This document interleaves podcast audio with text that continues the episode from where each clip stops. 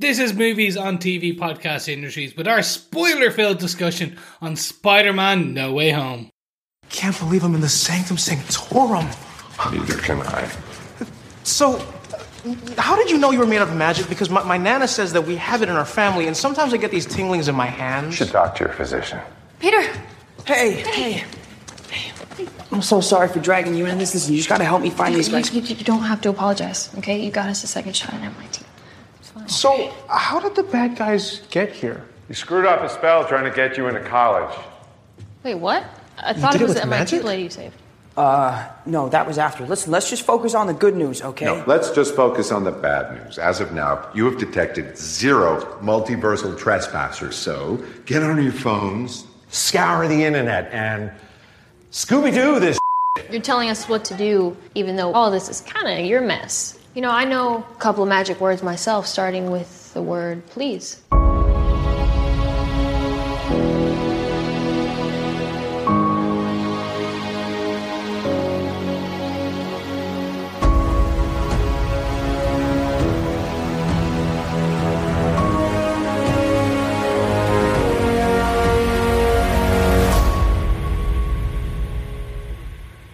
Welcome back, fellow movers. This is Movies on TV Podcast Industries, and we're spoiler filled chatting, discussing in depth Spider Man No Way Home. I am one of your hosts, Chris. Yes, get out now if you haven't watched it. Get out now. It's going to be spoiler filled. I'm one of your other hosts, Derek. Yes, welcome back, fellow defenders. I am one of your other hosts, John.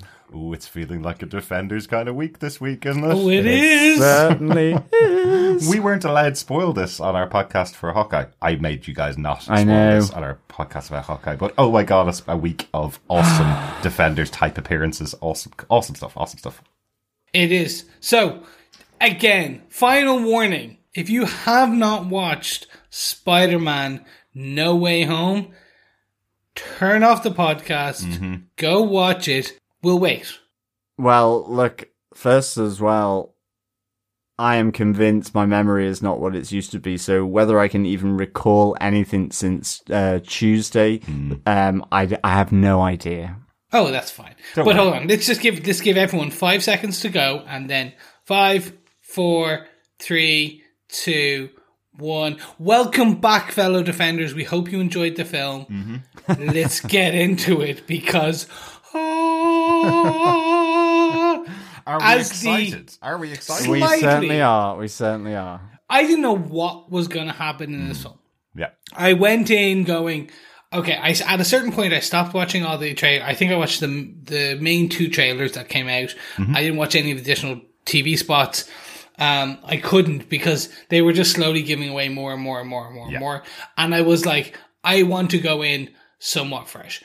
We knew the rumors. We had heard the rumors that there were going to be additional Spider-Men and additional villains and who knew what? There was rumors that someone major would die. There was rumors, all these additional kind of, and at a certain point, I just stopped. I turned off. You know, more than anything else we've covered, any movie, any Marvel movie that we've covered, any Marvel TV show, any of the TV shows we've covered, this is the one that feels like there was more stuff thrown at the wall to decide what was going to be in this movie that the rumors that were actually, that turned out to actually be true still surprised me because Yeah. Yeah, so definitely. much had been talked about that was going to appear in this movie that it couldn't possibly fit into the runtime, no matter how long it was, that I was going, I don't even know which ones are true, which ones could possibly be true. So I was still surprised when I got there. Definitely. I had multiple clenched fists and yes, um, Yeah. in, in, in the cinema over this. And some of the stuff,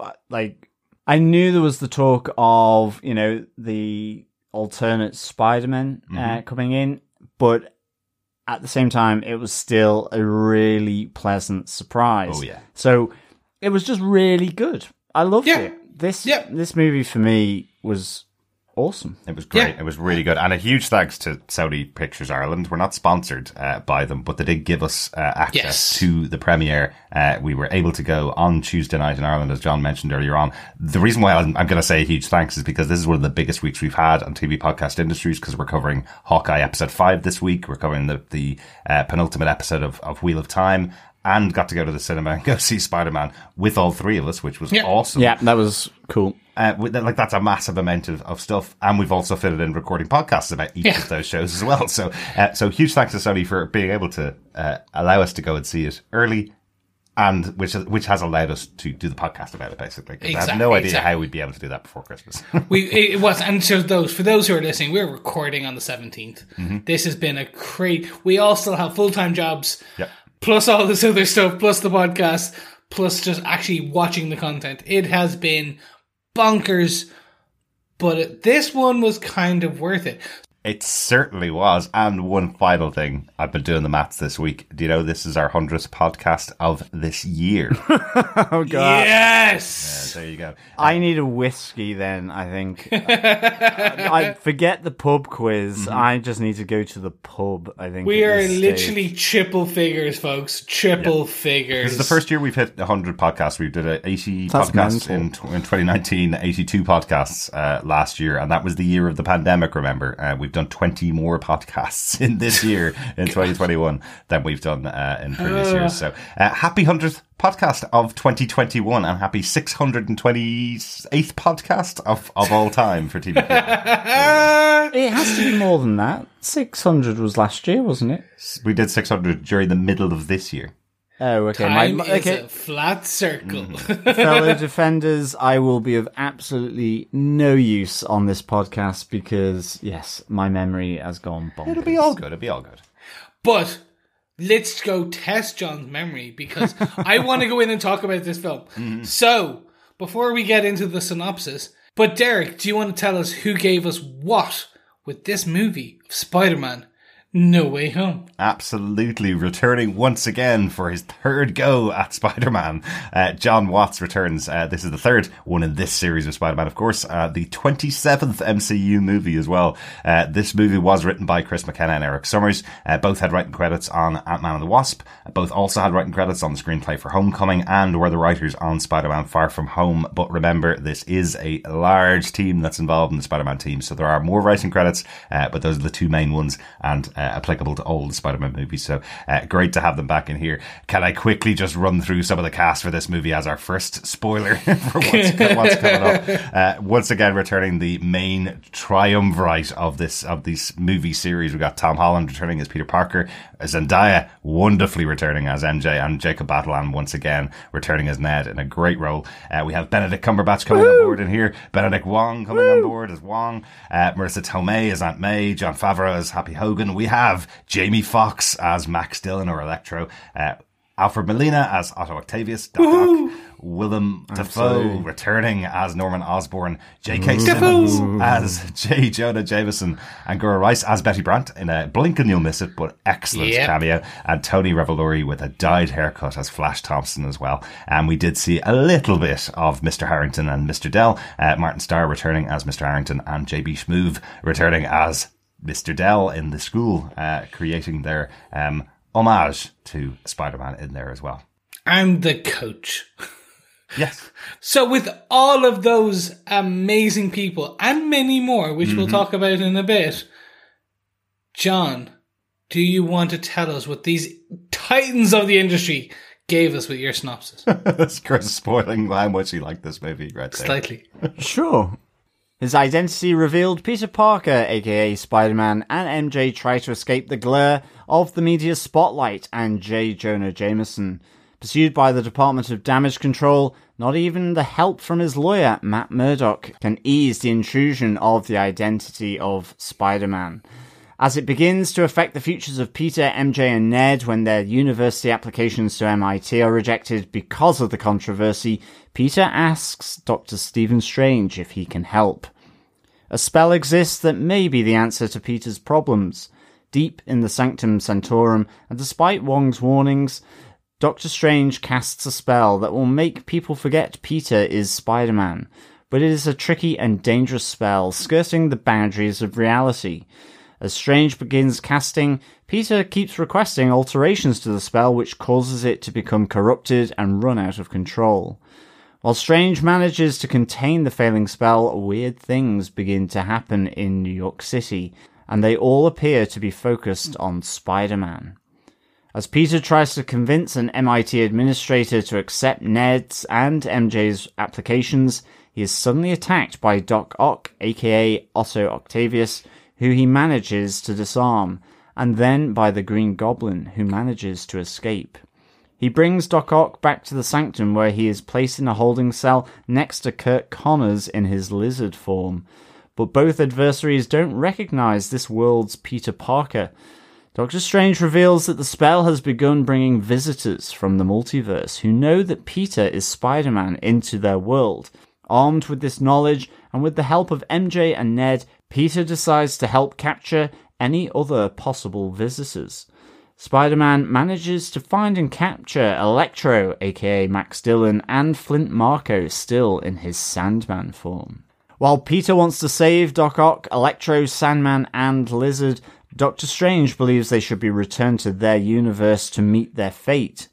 But with Peter's greatest adversary, Norman Osborn, the Green Goblin, still at large, Norman uses his split personality and Peter's desire to help others for his own ends, trashing Peter's plan and unleashing tragic events for Peter Parker.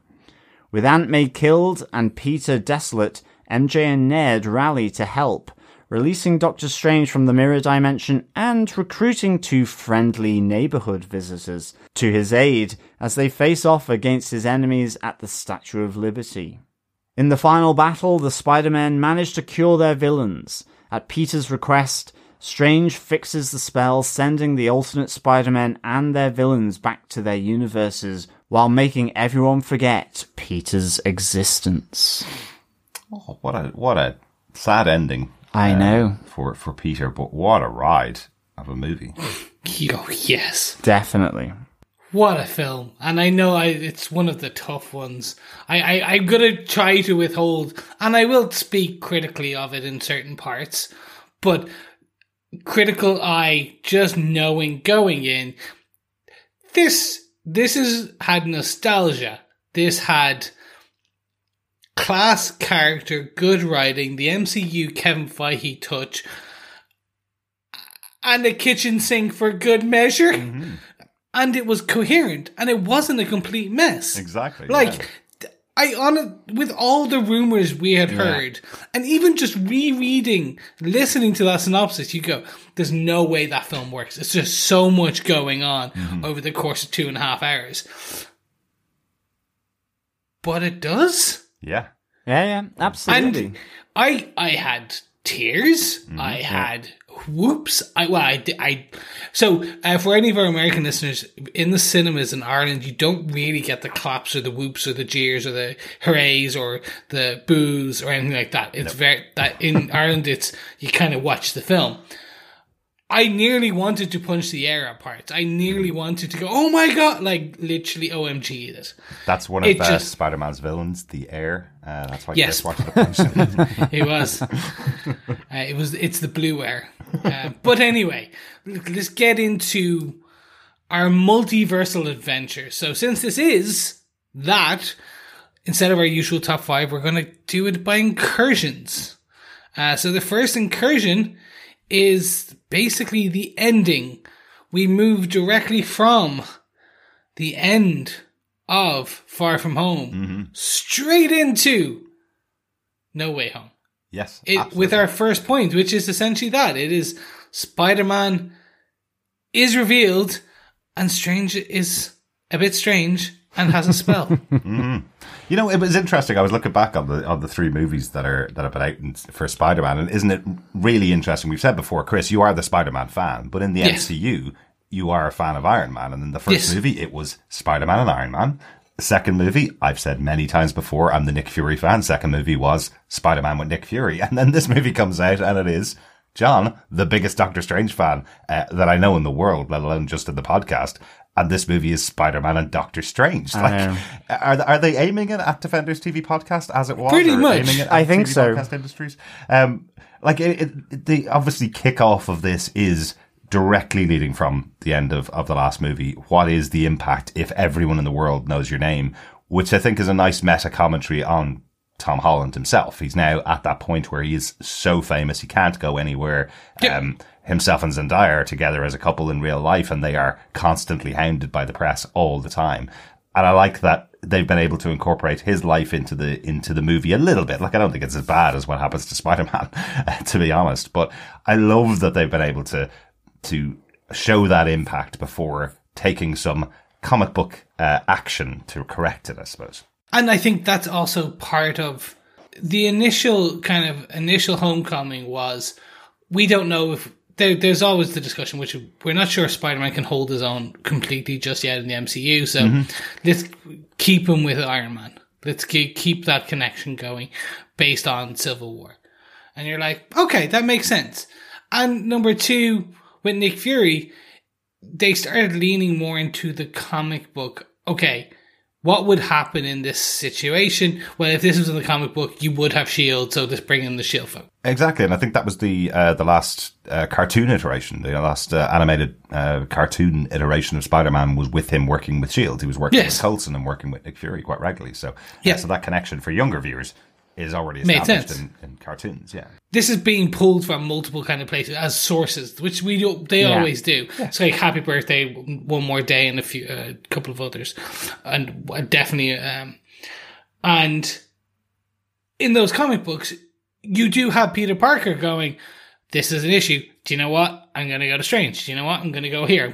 Like because we have that MCU set up, and like no one pretty sure no one was watching this film and goes, "Who's that guy with the cape?" Mm-hmm. Like when we're, I think we're now at a part in cultural phenomenon of the MCU where most people know Benedict Cumberbatch is Doctor Strange, and if they haven't seen him in Doctor Strange, they've probably seen him in the Avengers at the end. They or they put like like he's connected enough that people are like, Oh, yeah. not like who's that guy flying through the air and why is he moving his hands? exactly. Yeah, definitely. So now we can, and that's always been the way with comic books. Like, pretty sure, even if you, I did not read Strange for years, mm-hmm. I knew who Doctor Strange was. Exactly. exactly. So we're at that situation. Because so in here, seeing Spider-Man kind of go through all this, and those first few scenes where he's trying to go to school, where he's getting home, where you basically have this like being pulled into the the damage control, well, pulled into the police station, or kind of I think it's a police station with damage control, um, looking kind of interrogating him. Um, Definitely the police. Definitely the police. Yeah. Absolutely. Um, and I know we saw damage control back in Homecoming. That was where they were first introduced into the MCU. But, uh, but I think I thought they were more the construction company that fixed things up. But damage control may have expanded quite significantly. Well, that then. that was the bit. That so theoretically, damage control was always the guys that they were the government agent that came in and fixed things, Mm-hmm. make like there was a mess. They they kind of clean up the mess of Yeah. superhero or Yeah. supervillain kind of battles and things. Um, so this looks like they're going a bit further on the FBI CIA kind of level of things where they're kind of interrogating and doing stuff. And remember, But- it's a comedy comic as well. Like that, uh, the Damage Control comic books is Yes. total comedy. It's uh, it, it, it is not treated as something serious to be pulled in by Damage Control. So No, and I think what we're seeing here is potentially, potentially a version of we no longer have a shield in the universe. We no longer have an agency that can look into this stuff. Mm-hmm. So here is an agency that can look into this exactly. stuff. Yeah. Potentially. I think that's all they were kind of there for, really, was that it, it was him, it was Peter Parker being revealed as Spider Man, and it, it's then the consequences of the additional element that these drones that were part of Stark Tech and ultimately were commanded by Peter Parker.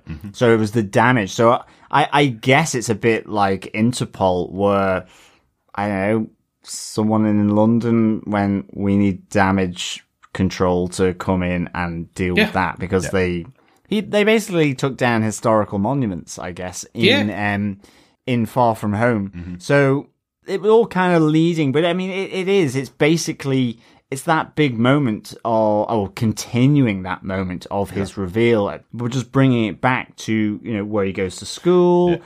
his his, his family life with Aunt May, uh, and I guess to some extent Happy Hogan, and uh, and and all of that. Again, for me on this bit, it just felt like a continuation of um of the second movie to some degree. It, it- you know, it expanded on it because it impacted MJ and Ned and, and all of that. And I, I, that's what was good about it is that because Spider-Man is that hero that wants to do good, he, it is about his close to home ultimately, about Yeah. his neighborhood, mm-hmm. and these are his closest friends and his girlfriends. So Yeah. it, it's it's it is personal for oh, Spider-Man, Yeah. but it's personal in terms of how it's affecting others because that is who Peter Parker is, who wants to help, and so that's what really sort of grabbed me. Yeah. It, it was, and it affected hi- his his Aunt May, Yeah. and so I thought this was really nice. It was really Yeah. true to the character, and of course, the other thing I'm going to pull from this, and I'm just going to get it off there and out there, is because um, it introduced us to Matt Murdock. In an MCU movie, Yep. Matt Murdock, aka Daredevil, our first Defenders TV podcast, um, ca- Marvel character that we ever covered from the Marvel Netflix. And I was so, so happy. I so wanted to talk about it on Hawkeye with Vincent uh, D'Onofrio's. I've been practicing. Well done, John. Um, Vincent D'Onofrio's character, uh, Kingpin, and uh, coming in there. Mm-hmm. Um, and this was just so much more than that. It wasn't a Yeah. fuzzy grain. It was Matt Murdock, and I loved. Um, I loved the fact that he caught the brick midair when he was around their kitchen Oh. table, and you could see Peter just looking at him kind of quizzically, and he says, "I'm a good lawyer." Fantastic. Like Yeah. quality. Fantastic. Loved it. Loved it. One of my first big kind of clench fist yes moments Yeah. uh, of this movie. I was just like so happy. I was so excited to see uh, to see Charlie Cox back in the role um, that he made so much his own. That Kevin Feige coming out and saying he will be our Daredevil. You'll see him sometime in the future. I just wasn't expecting it. I know I don't care about all the rumors. I don't care how much I said. I hope he's going to be in this movie. I really was not expecting it until the No. moment they were brought in for interrogation. And they said, I need a lawyer. And I went, oh, please let this be Matt Yeah. Murdock. it's great to have that justified. And this, this movie is full of things for fans. This is absolutely something that is made for people who are fans of the MCU and of Spider-Man movies. It's made for them. I'm not too sure whether if you're not that invested in it, whether it's for you, because it is really paying off fan for, for fans to have fun. That's really what it's all about. And this is the first moment in the movie which just felt like this is for you guys. You've hung around for Yeah. four years looking for Daredevil season four. Here you go. Here's Matt Murdock. He's in the MCU. I was thinking, you know, from our Hawkeye episode this week, uh, one of our, you know, very early supporters, Ronaldo, who now also has his own podcast, it said that his waters broke um, with the arrival of Kingpin in Hawkeye. I'm expecting he will give birth ultimately with the arrival of Matt Yes. Murdock. Yeah. Um, and who only knows what will happen when the Moon Knight TV show happens. But I'm, I'm abs- but I, again, I think this is just like fantastic for people that loved uh, that Daredevil show Mm-hmm. to see that.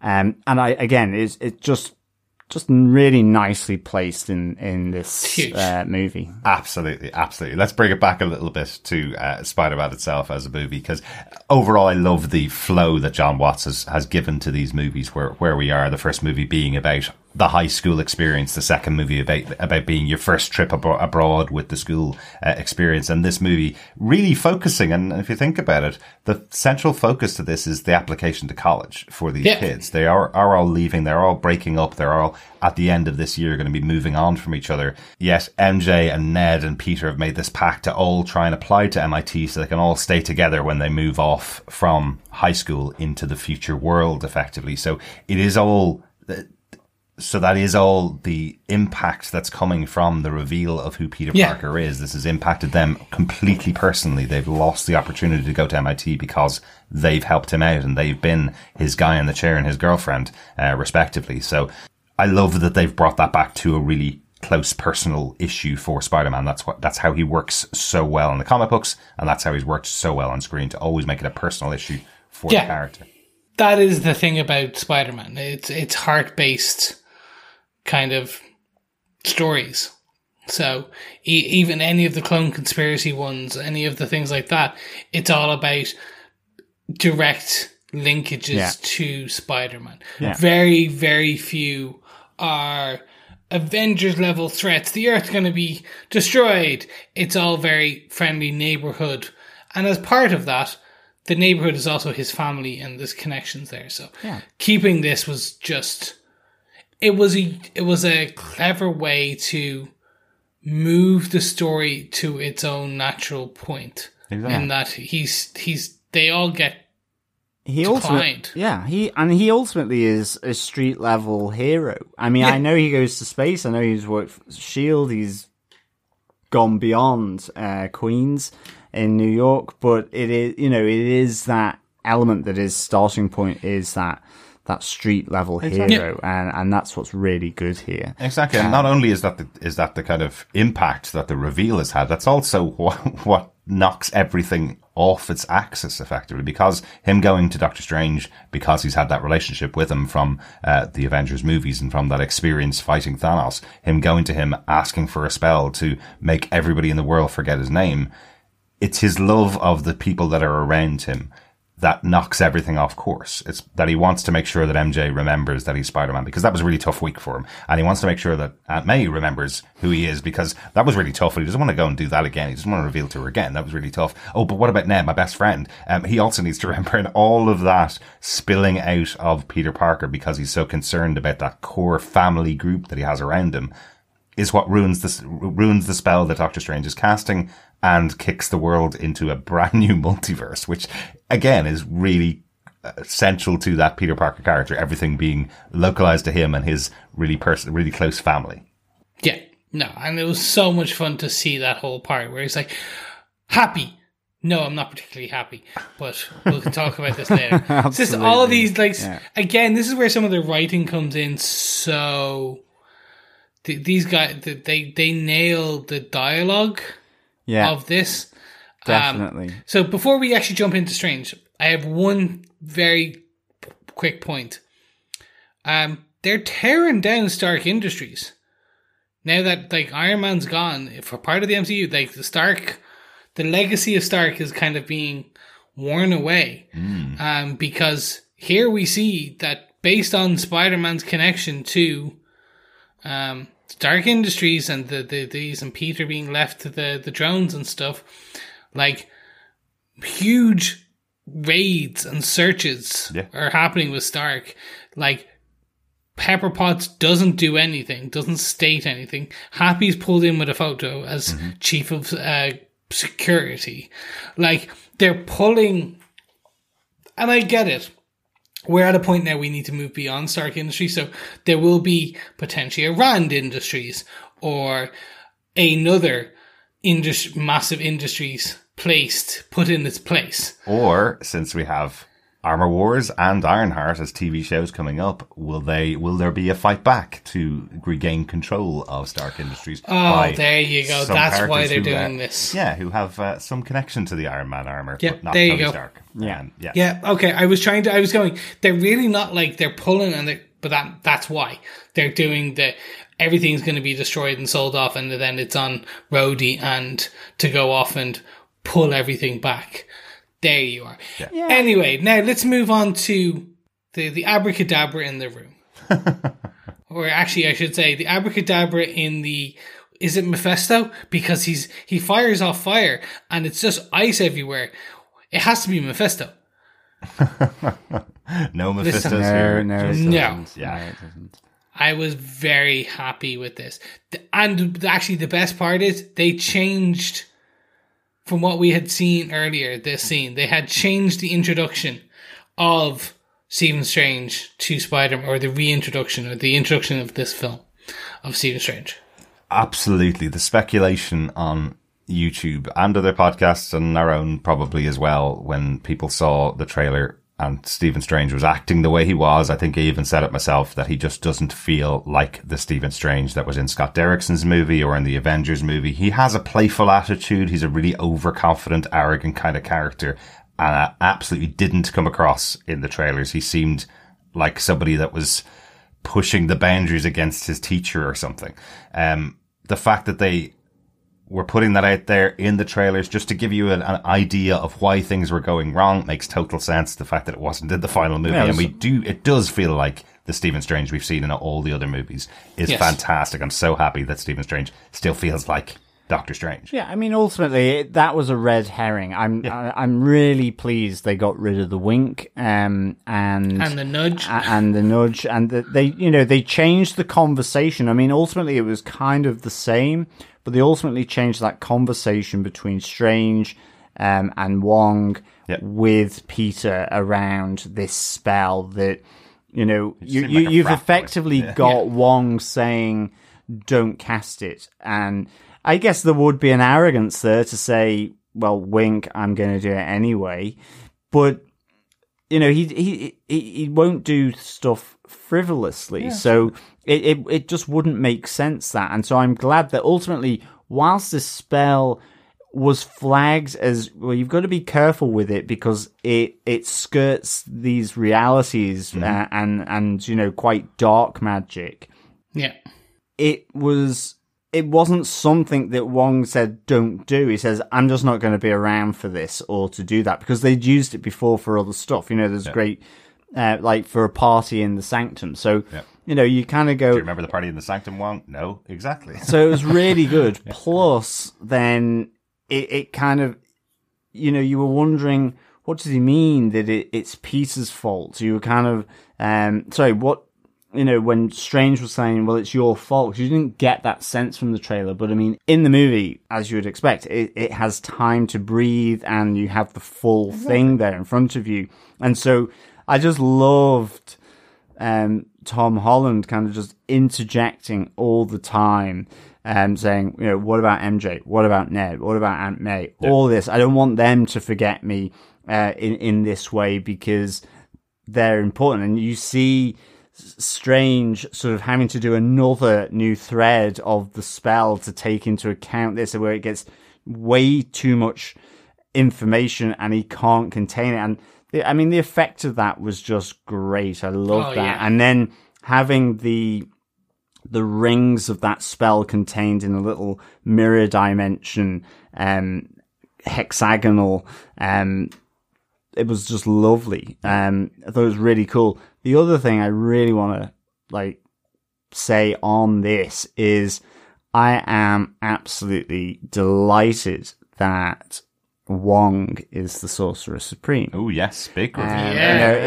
it, that reveal. is a big confirmation. let's yeah, say. that is massive. And I think it's really, really important because I love Stephen Strange and I think it shows a great evolution of the character to have Wong as the Sorcerer Supreme because he deserves to be that.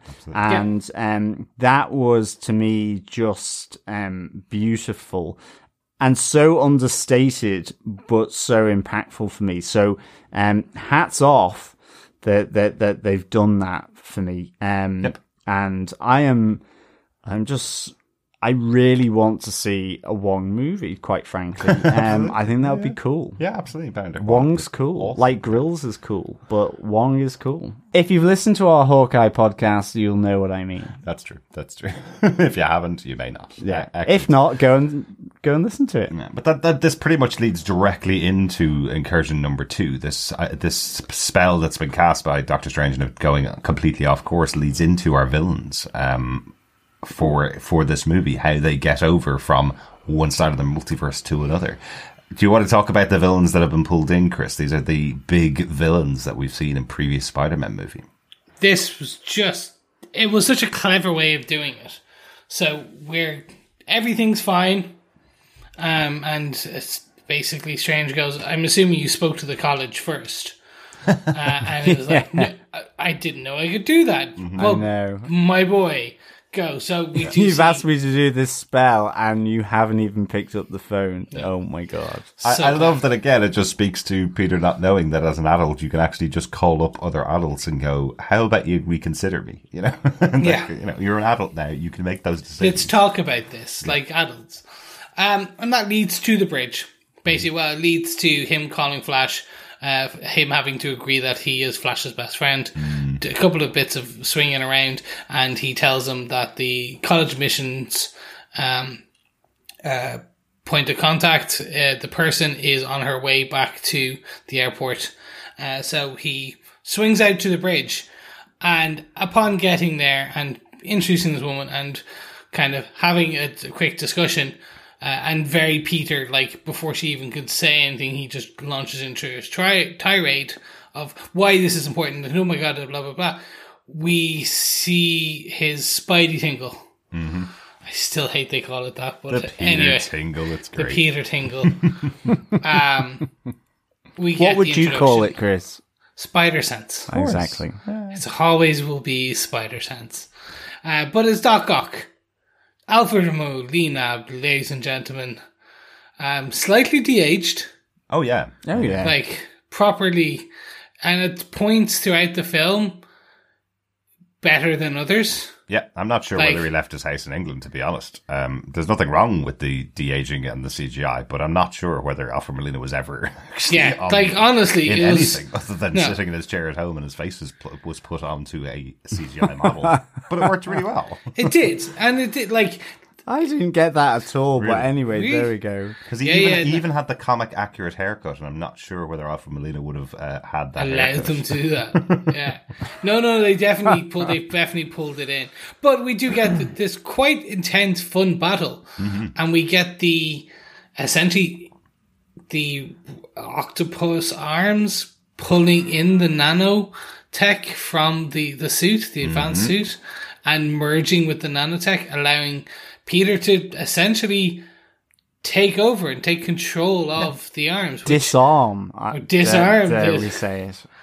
um, very, very cool. Yeah. It's a nice way. And allowing a very cocky Peter to literally go, ah, ah, ah, well, I've got this, you can't do that. Absolutely. Um, and like basically gets the MIT bit overturned, which is the success. The woman says, You're a hero, Peter. We're going to reconsider this. I will make everyone reconsider this and your friends. Like you are going to MIT. And then a fellow scientist, if you will, Yeah. it t- turns up. None other than William Dafoe. We knew this was coming. We had seen the pumpkin bomb roll across the bridge um, in previous trailers. But that introduction. But isn't that the thing which is I, I find fascinating because the, the introduction to these characters, in a sense, aren't the characters. It is the mechanical arm from mm-hmm. Doc Ock. Yeah. And that mechanical sound of it extending as it comes crashing into the the road surface. Yeah. Yeah. And it's the it's the view of the pumpkin bomb hitting and hitting the sound of it hitting and that sound of it kind of charging up to explode. Yeah. and you go oh i know who we're gonna get here. And it's just like i mean these two are just like absolutely my favorite. Um there's no uh, it- it's nothing to, as such uh, related to Electro or Sandman Lizard, but I think in this movie these two are really, really good. Yep. Um, and you get that just purely from inner stuff. Um, Yeah. it's really, really amazing.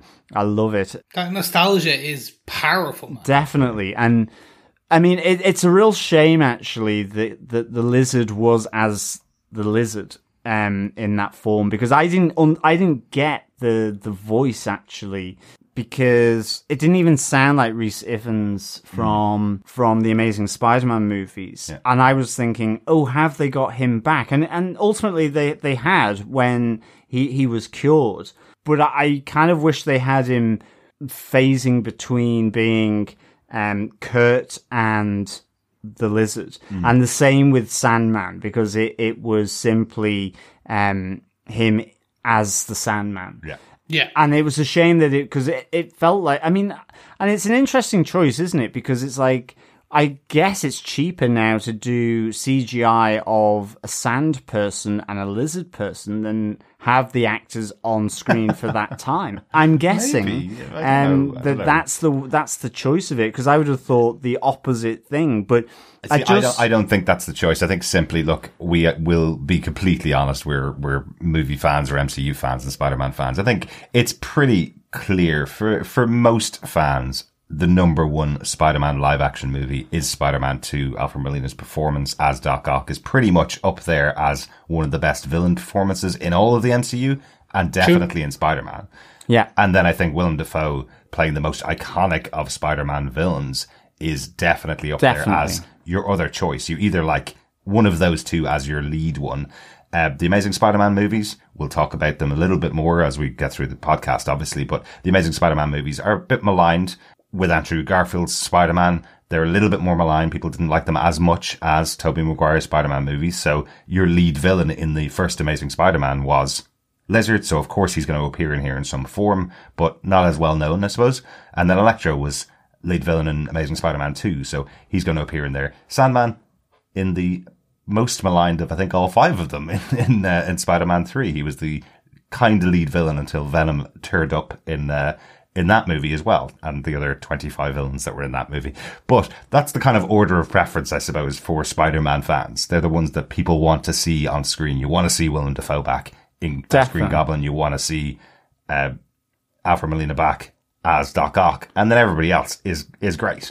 But what they did with Electro in this movie, giving Jamie Foxx the the role that they gave him in this movie, is also fantastic. Yeah. I love that they gave him so much more to do, and everybody really. I know that I know you're saying a lot of it was CGI for Sandman and Lizard, but everybody got their moment, and everybody got something really good to do and a reason to be there. It wasn't that they just went, "Here's every single villain, let's stick them on screen." They gave everybody something really Absolutely. interesting. No, to do. that's that's not what I was saying. It was I just wanted I wanted the actor Mm-hmm. To be on the screen as well to to recognize theirs. It, I I didn't think it, it detracted because you're right. Sandman, you know, had a lot in here. Certainly with the um sort of the the the, the capture of Electro. You have Sandman here. Um, it was more actually Lizard that probably got the rawest deal Yeah. in terms of having been captured by Strange and put in the holding cell and yeah. Basically merged in with the cell walls because he's green and they were kind of like grey. So it, I love there's even the joke in there from MJ and Ned going, I thought he was a dinosaur. Like, Yeah. they haven't Yeah. even investigated who this character is at all. Um, But that was the great thing about it because, you know, we say things like much maligned and what have you, but isn't it great? It's like it's refreshing that the tongue in cheek element that Ned brings and with with MJ and with Tom Holland as Peter Parker here. They had the running joke with the names around uh, Doc Ock and uh, Otto Octavius, you know, where they, they do the little snigger.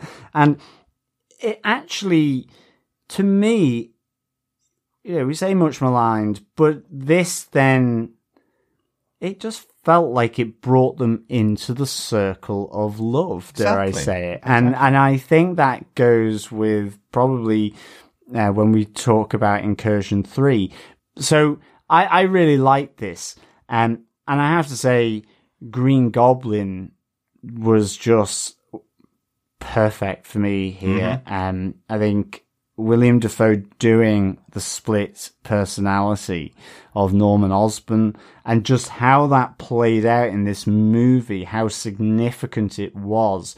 Because, you know, I think there, there, there is a point with me where I was like, it's not that I wasn't liking the movie, but there was something where I was like, I'm not really connecting just yet. Um, and I think everything that happened with the introduction with the characters and in particular with William Dafoe, um, squirming his way into um the I guess the affections of Aunt May and what Yep. then transpires and, and how ultimately ruthless this this villain of Spider-Man's is, um, was just perfect. And Yeah. um, the the whole scene in, in the apartment where you know because Peter is trying to cure them as well. Again, really, to me, that felt really true to Peter's character Yeah. and Yeah. Spider-Man's character. I like that it caused the tension with with Doctor Strange. You know, you get the astral plane thing, which is just I'll never tire of that. Mirrorverse. Um, you have the Mirrorverse. You have all the bendy skyscrapers and everything that Scott Derrickson in, uh, introduced in Doctor Strange. It was a real nice kind of ride as well. Absolutely. Um, because at the time that the trailers were all thinking, "Oh, is this evil Doctor Strange?" You know, or whatever. And so it was just really good. But I, I thought it all linked so nicely together. Yeah, absolutely, absolutely. Yeah, no, for the for me, everything about these villains, the introductions, the the the rationale, and the performances. Um, Molina, Dafoe, uh, and to a lesser extent, like the the rest of them. Like so, initially for me, the the the Tobey Maguire trilogy are are the ones that I grew up with. They were they were my first. Oh my god, Spider Man's on screen. The Andrew Garfield ones I still enjoyed. They're just they're not as like iconic. Um, from a villain perspective, just I'm just saying from a villain perspective, um, but the, the how they use them throughout this film, in that they're all brought here, and then the realization that they're all dead in their own universes Yeah. and then that's how we they create this r- fracture between Strange and Spider Man. That like it is, yeah. Spider Man is like well, also because of Aunt May, but it would play on his sensibilities. Yeah, I can't send them back to die. I have to try and at least attempt to save them. Yeah. All this leading further and further to the crus- crushing battle, essentially the crushing battle in, in the, the apartment block, Yeah. which for me, this was a moment I was never expecting. Yeah. Absolutely. It was one of the first times I've seen Aunt May die yeah, on on screen. She's died in the comic books and she's been brought back multiple times. Yeah. Like there's a, so I saw her die once and I thought, oh my god, they're killing and she's off for they told they told us it was forever. No one dies in comic books forever anymore. But on this lead, I was like, they're never going to do it. They're not going to kill Melissa Tomei. They're not good. Like she is. She's their Aunt May, and they're gonna keep her there as this additional grounding rod for Peter. yeah, Like they'll figure something out. I, if anyone, I thought Ned was a gunner. I thought it was Ned, or, or if they were going to kill MJ and introduce Gwen. yeah. Couldn't do it. No. No, couldn't do it. So when you get to this, and you get this beautiful battle, like in that fight scene, like between Goblin and Electro and Doc Ock, curing Doc Ock, and everything in between. All of these for great, for like just this whole second act, culminating with the death of Aunt May mm-hmm. Yeah. and the the iteration of the origin of with great power comes great responsibility Yeah. coming from Aunt May in that, but w- us hearing the birth of that from how that happens, and also then playing back later to finding out, yeah, that was also probably something that that was something that she had heard from Uncle Ben Maybe previously. Yeah, Yeah. yeah. All of these things just crushing what who Peter is yeah. because by the end of this film, Peter Parker is not the man he was at the beginning of this film. Not at Well, all. that's and it. never will be. That's it. Whatever about the Stark Industries kind of being gradually picked apart. Yeah. Um, this was the picking apart of Peter Parker. Yeah. Pickled per whatever it is. I mean, I'm- A piece of P- Peter Parker pickled. exactly. Um, and absolutely fair dues to Tom Holland because his acting chops are Oh, ama- are yeah. amazing because he can do that comedy, he can do that action, and it looks effortless. And here, like just the pain that you see etched on his face is really good. And you know, again, like you say, Chris, the Aunt May that I was not expecting that. That was No. the that was for me the biggest shock. It was the thing that elicited the biggest emotional response. Yeah. And I, I thought I had had that big response sort of just a few moments before because that there is that moment as when William Dafoe, well, Norman Osborn, um, sort of engulfed by the Green Goblin, is fighting Peter Parker in the apartment hallway. Mm-hmm. And some of the direction on that was superb. It felt really scary. It felt really intense.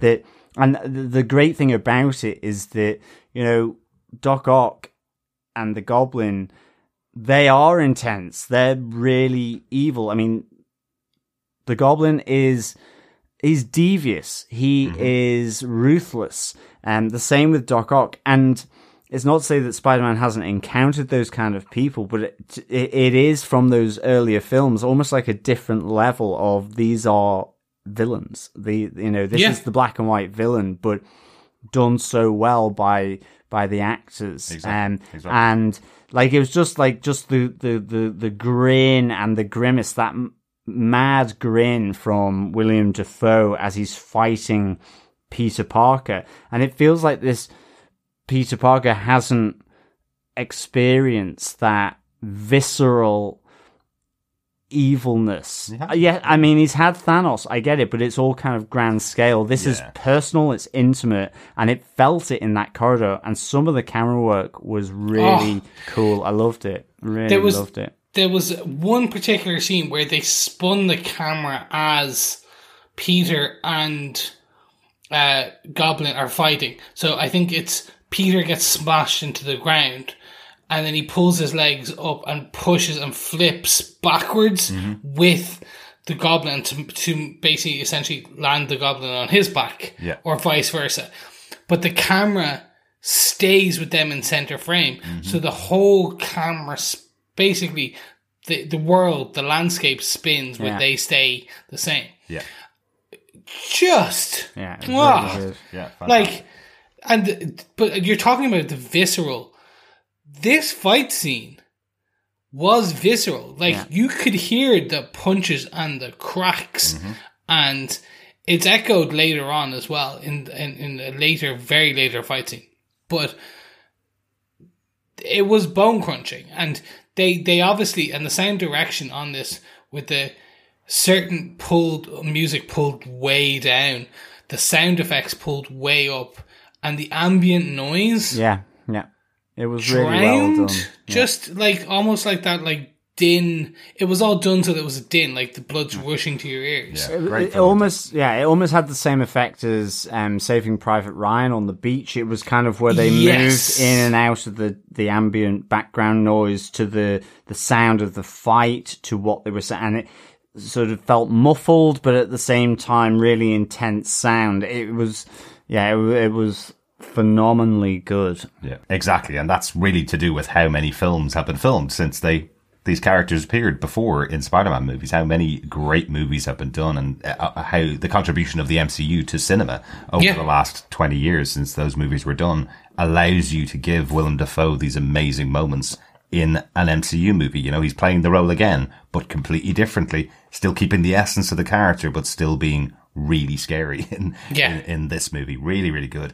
Um, I just last comment really on the on the villains is just about that little extra thing of Electro. I actually thought Electro was given a really good role as the initial villain when we thought Doc Ock and Norman Osborn were kind of teaming up with Spider-Man to sort everything out. We had Electro coming from the previous world where he was a nerd who was treated terribly ended off as a villain uh, created by electric eels in a pond um, and looked terribly. Now he's looking like Jamie Foxx and wants to stay this way and wants to be in this better universe for him. And he felt he felt like a villain standalone in this movie at the beginning. And I thought I really liked that they set him up as the villain kind of for the first half until we had Norman Osborn coming on as the real villain for the rest of the movie. Yeah, and, pa- And- and powered by the arc reactor was just Yeah. genius. I great idea. loved, I loved that. Yeah, absolutely. And also the fact we still had the Sandman that we remember from Yeah. uh, from Spider-Man 3, the idea that this is a guy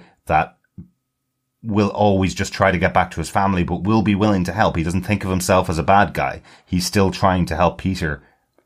But if it stands in his way of getting back to his family, he's going to turn on him, basically, which is the kind of central part of Flint Marko. So I like that they kept that as well. But uh, really well treated the, the villains in the in the movie. Yeah. A hundred percent, and and that moves us into incursion number three, a a, a gaggle of Spider Man, a soliloquy of Spider Man, a um a song of Spider Man, a web of Spider Man. Uh, there we go. But we'll end with that. That was the DLC cuts, uh, the outtakes. Uh, but yes, a web of Spider Man as the incursion number three, um, because Peter Parker is broken uh, by the by the end of Act 2 and as we lead into Act Three, this Peter is does not know what to do, Yeah. And that's okay because there's two other Peter Parkers. um, and we haven't mentioned this, but Ned takes the sling ring from Sanctum Sanctorum with him. So Ned opens a portal to find, uh, to find Peter because his granny said he's always magic, so he's trying, and it kind of works. So he keeps going and tries to ask for Peter, and that that scene where you see Andrew Garfield come through, where it is the the alleyway of New York, where it looks like one of the comic books where it's Spider-Man No More, where he and it's an iconic cover book where it's Peter Parker walking away silhouetted, and his spider suit is in the bin, and we've seen that in Spider-Man Two, Spider-Man Three. We've seen it been done before. It's a, it is a it's been done on film. it's probably the most used image of, of Spider-Man and every other superhero who's ever given up their identity. That Yes. exact same image is used with their costume in the bin. Yeah, it's Yes. def- definitely a totally iconic, uh, iconic image. But Ned Leeds, the magic user, come on, welcome aboard, Ned Leeds, uh, on the trail to become Sorcerer Supreme in 20 years.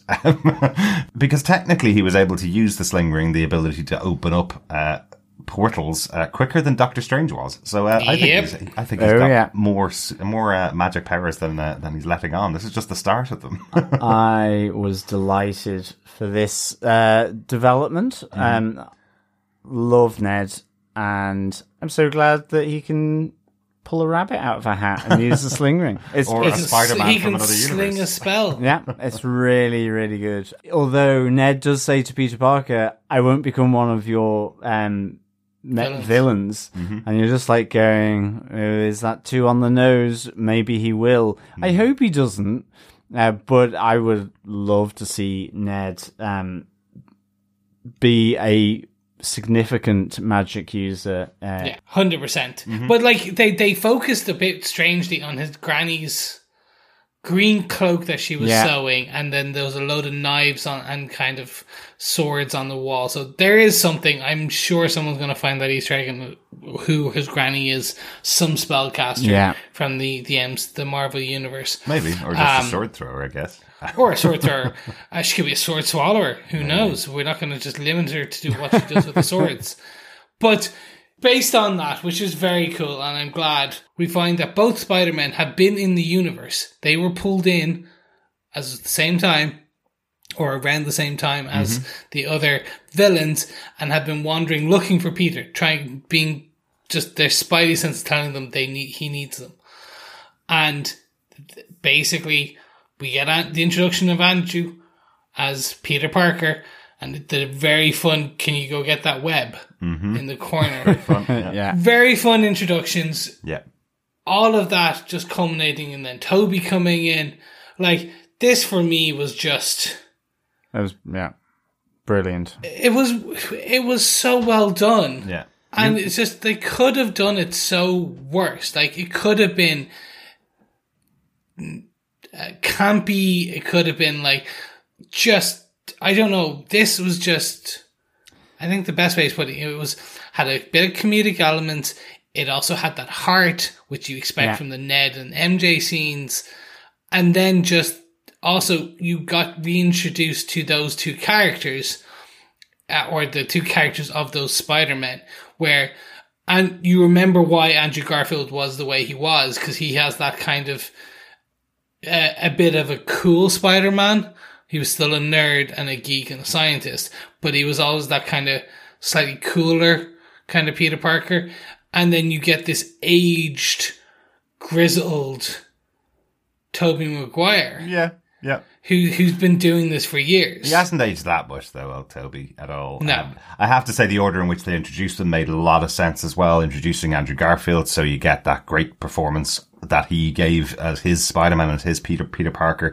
You get that in isolation. I think that works really, really well. And then Yes. getting Tobey Maguire when you think, oh, maybe they actually did get only Andrew Garfield, which is a great cat, a great Yeah. get anyway. Yeah. And then you get even more excited. You know, you mentioned earlier on that Irish cinemas, you tend not to have those kind of visceral reactions that you get in American cinemas to, to movies. This is the point where I would expect if you're in a big audience of Marvel fans that people would be whooping and hollering Yes. uh, about, th- oh my God, they did get Tobey Maguire back for the movie and we've just seen him in here and they have a great interplay between those two characters on their own with MJ and Ned of this universe. And then eventually we get a meeting of everybody with Tom Holland. So, uh, so I kind of like that we, we get them all in their own isolated, uh, forms, I suppose, until they all get to meet together as, as the three Spider-Men. I agree. I think that's the great thing about it. They gave, um, they gave both Spider-Mans their moment in this movie. Then together as the elder statesman, if you will, of the the franchise, and then with the the new kid on the block, so to speak. Yeah. Um, and I, I really enjoyed that. I, I have to say, I'm not going to lie. Uh, I have a soft spot for the Amazing Spider-Man. Oh, yeah. oh, 100%. I love and- it. I really, really enjoyed those movies, and I really liked Andrew Garfield's portrayal uh, of Peter Parker. It felt like he was saying you could be nerdy and cool, Yeah. um, in a sense. And I like the fact that you know that they just had, like you say, they had the emotional bang with Garfield. I thought he was he he came across so well and could take the tongue in cheek stuff. I loved all the tongue in cheek stuff because I mean at the end of the day, not so much with Garfield's, but certainly with Tobey Maguire's. You know, they were closer to the millennium.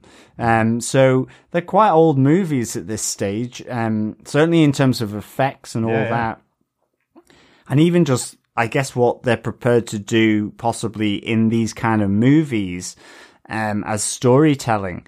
And I just loved that these guys were up for the tongue in cheek aspects, Yes. but not to compromise what they did. And in fact, actually, probably just to help magnify it even more. And I was like, Fur Jews, I, I loved, I have to say, dare I say it, with the gasp of Aunt May's death, which I thought was massive. Mm-hmm. The introduction of Andrew Garfield for me was the next big, like, sort Yeah. of massive thing for me. Yeah. If, if not on a par, I, I think this guy's pretty amazing. Well, exactly. Well, the, the, that's how they crafted this movie so well. You have that gasp of the death of, of Aunt May, and you get that kind of feeling of, oh wow, okay, we've got the two Spider-Man coming back in here into this movie. It's it's that lovely build back up you need to have in a movie when you've just lost a major character that's supposed to affect you Yeah. considerably. Uh, I will say I'm not a fan of the Amazing Spider-Man movies, but Andrew Garfield was never the reason for that. Andrew Garfield is a great Spider-Man. He's a great actor. Really enjoyed him in those movies. Enjoyed the villain actors as well. Everybody that played the villains. They're just really bad movies. They're pretty much a bit of a mess uh, in comparison to some of the other movies we watch Yes. in the MCU. For me, and that's just, just that's just my No, side of there, it, there's there's there's definitely script.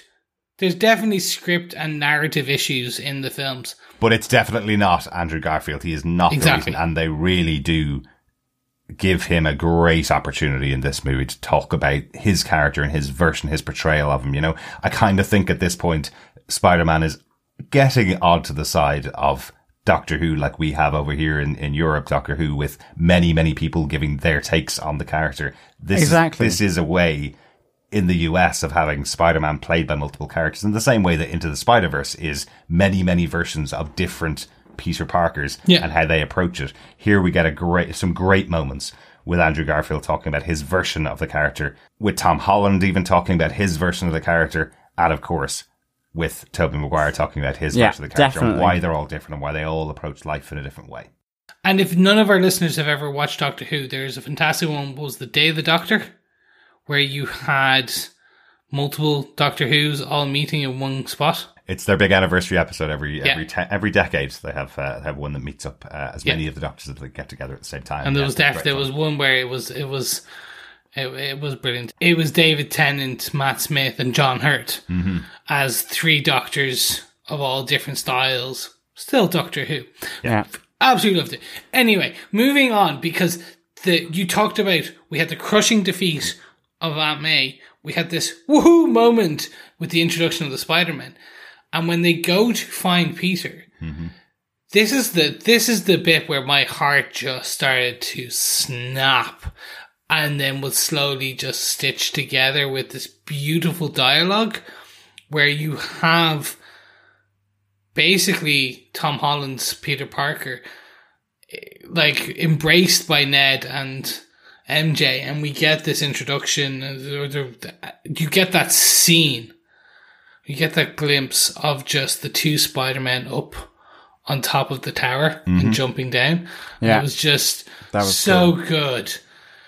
And the then this back and forth on with great power was back and forth on that because Andrew Garfield couldn't save uh, his Gwen Stacy.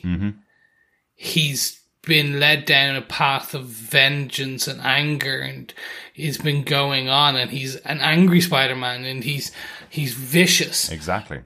and you get you get Tobey Maguire talking about his Uncle Ben death Yeah, Yeah. and how he still killed that sp- that that, that man. The man still died, yeah, uh, and you get all this back and forth on this, and you get how these different versions and narratives and designs of the stories of the Spider-Man origin, and how then they, they to a degree we always joked we've never seen Spider Man eh, or Tom Holland Spider Man. We haven't seen his origin. Mm-hmm. We don't need to because this these three films are his origin now mm. because they they are the breath Definitely. of his learning to become what at the end of this film is Spider Man. Like Exactly. he is that. Exactly. Like people speculate that you know, oh, I guess Uncle Ben died and told them great power comes great responsibility. They just didn't want to show that in the Sony universe for the third time, kind of thing. But what they're saying here is. Whatever that moment is that happened to those characters, that's the one that set them on the path that they're on for the Yeah. rest of their life. And what happens here in the death of May is going to set Tom Holland's Spider-Man on the path that Yeah. he's going to be on for the rest of his life. Um, I thought it was really interesting. You mentioned it there, but I thought it was really interesting that Garfield's version of, of Peter Parker is saying the death of Gwen Stacy is what set him on his path. Yes, he lost Uncle Ben in the same way, and that was a traumatic moment for him. But the loss of Gwen Stacy was, was something that pushed him even further down the path that he went on. So I thought that was a really interesting way of telling his story slightly differently than what we may have thought of watching those movies. Um, Andrew Garfield is given so many great emotional moments um, throughout the rest of the movie here. I think he's he's really well served by the script. Yeah. There's a, there's a lot of love for him and a lot of love for a lot of love for all of the characters. But I think he's given some great moments. Yeah, uh, definitely. The movie from here on. And I, I'm really pleased uh, about Yeah. that, to be honest. Yeah. Um, I think he deserves it. And and so does Tobey Maguire. I mean, you know, Yeah. I, I think it he was really good. The only thing with Tobey Maguire, it just felt like since Spider Man 3, he somehow hadn't been in front of a camera Mm. since then. Um, I don't know what it was, it, it but that was how he did Spider Man actually. So it's probably just Yeah. that. It's more the recollection, I guess. Um, and uh, I was also just surprised.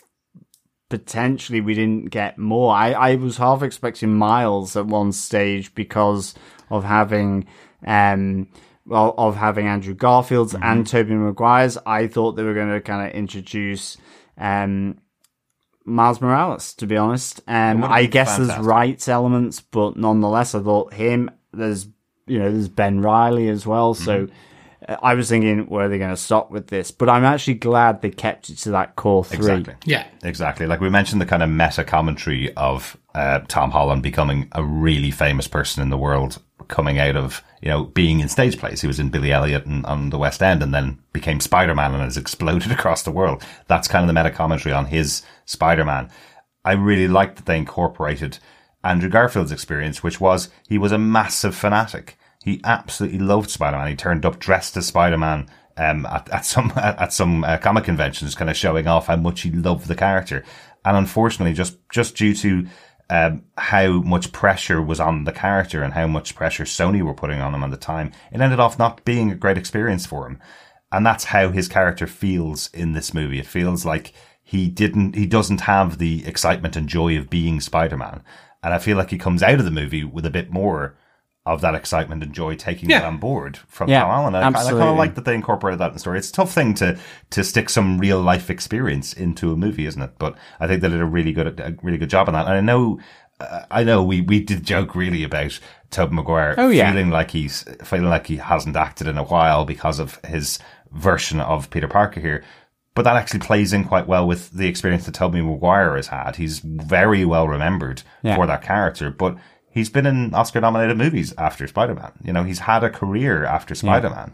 Um, but that's all he's really remembered for. That was his time in the, uh, in the marquee cinema, let's say. Yeah, back exactly, the day. And, and, you know, he, he has moved on. He has done other work since then, but I think it works for his character to be someone that feels like they haven't been on screens, that's the kind of meta meta piece they feel like they've Yeah. built, built into his character in the movie. But absolutely love this and love the idea of having it just kept to those three. You're you're entirely right, John. There's hundreds of other versions we could have had.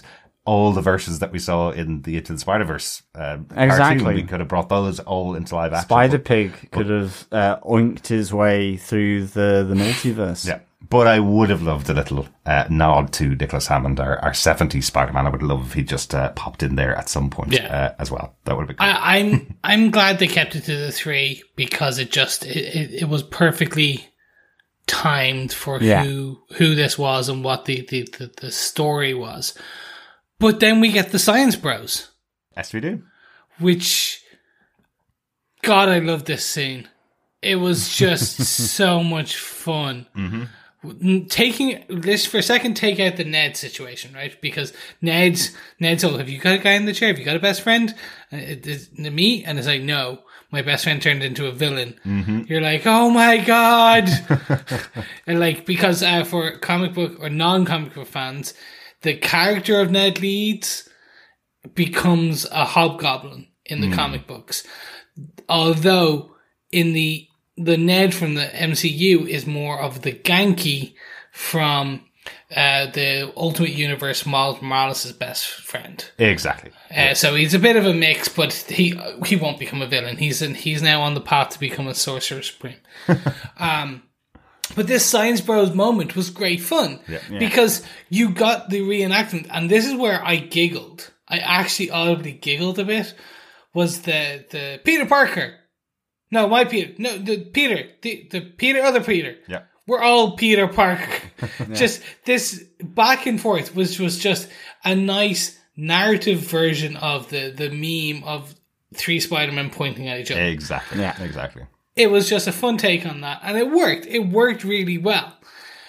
And then you got the weird webs, and I was wondering if they'd address this, which is your body just makes them. Yeah, that was cool. Like I love all that. this coming out, all these little Does it come out of any other place? Yeah, exactly. that. Yeah, it's so because good. that's th- that's all the stuff that we've had. Con- I know we've had these conversations We between have, the yeah. three of us ourselves, Right. asking about like when we went through the Spider-Man films before, and we talked about the organic webs. Mm-hmm. We've asked, maybe webs from somewhere else. Like it was so on the nose, tongue in cheek. But it was also, and it's one of the things the MCU does well when these writers for the MCU come in, they pull in a lot of the conversations that the actual viewers themselves are having Absolutely. and embed those into the stories. And well As- done for them this year to put out a show like What If, which every single episode was talking about that every possibility you can imagine is out there in a multiverse. So the idea that we have got a Spider-Man that creates webs internally in his body is a possibility. So therefore, that's part of the multiverse. You know, they they, they set it up really well uh, for people to understand it uh, in these movies. But yeah, great to have them all together. Great to have Yeah. the side spurs together.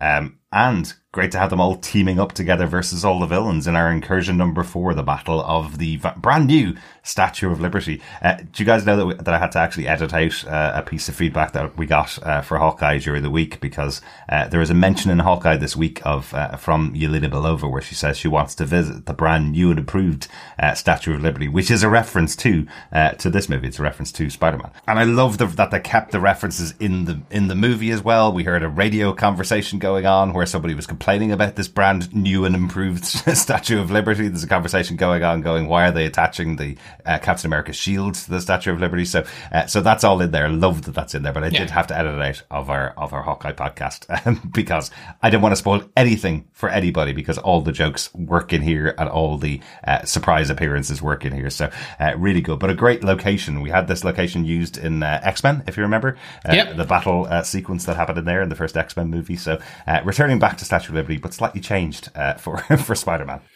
And one interesting thing on the statue, um, time wise, it I, I this the end of this film is at is at Christmas. Mm-hmm. Um, so because it's winter and it's snowing and everything like that, um, and that's where we are in Hawkeye. So the actual destruction of this Statue of Liberty happens before Christmas, before Hawkeye. So we do now know that the shield is put back up on the Statue of Liberty by the whole time by Christmas. So just as I just a nice little was like, oh, that's funny. Well, the thing Um, that I was thinking as well was that you didn't have you didn't have all the shanty boats uh, around the base of it, like They've should have out, yeah. No, it's dreadful. They've uh, evicted these these people that have been like shantying around the the base of. And for anyone Ellis wondering, Island. that's the end game reference where we saw where back in end game you had lots of shanty boats all around Ellis Island. Well, Um, you'd hope that the world would return to a little bit more normality now that the world has been restored. So people have been returned to the earth. So all those people living in shanty boats hopefully will get their homes back. Um, so that's that's possibly what You happened. will not live here. Exactly. but but the battle itself that takes place here between the three Spider-Men versus the villains, I love how this is set up and really makes sense in the storytelling that, you know, they kind of leave the big villains of Tobey Maguire to Tobey Maguire. They kind of leave the big villains of Andrew Garfield to Andrew Garfield. Um, you know, I, I think that's a, that's a really good way of doing it with Tom Holland jumping in and out and helping them out and, and, Yeah. uh, and, and helping to fix the ones he created. Like in this case, Electro is considered his villain because he's got the arc reactor. So Yeah. so I love that they separate them out that way for it, just to give us a, a, a good shot of each of these characters as their Spider-Man doing their spider thing Yeah. in this movie. Great fun. I mean, uh, except at the end, you know, they leave it to um, Peter Parker number one, Tom Holland's Peter Parker, because they are ranked as They well. do. They They, do do, rank actually them, rank yes. them.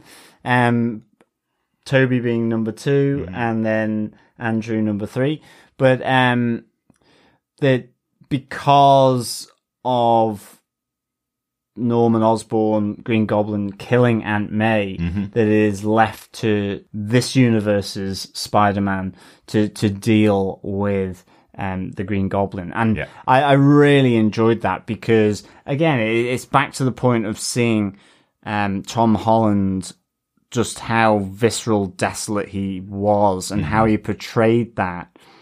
And there is a sense here of like, is he going to kill him? And you know that that's not the case, but he really sells it. And and then you get the cure coming in where he cures him to to get this sort of regretful, quivering Norman Osborn. Um, so I really really enjoyed just how that played out. I thought it was really cool. Yeah. for me, what really just made my heart sing was the three of them swinging in, where you had the three of them swing, land, and then go. And it was just all of them in there, uh, their versions of their iconic poses, Absolutely. from the comic books, fr sorry, from the films, and just again seeing them because you just also got this family discussion I always wanted brothers. Yeah. And this we're just like you're you're like, all right, let's do this. And then the first thing happens and they all get their ass whooped. Well, yes, but there are two great things that come out of those conversations. I absolutely love the fact that they all admit that they're used to working alone, so they're not very good at teaming up with anybody Yeah. else. I think that's great. And I love Tom Holland's the one that takes the lead on that. His his version of Peter Parker has worked with the Avengers, remember? and the response of Who's the Avengers? What, what is that?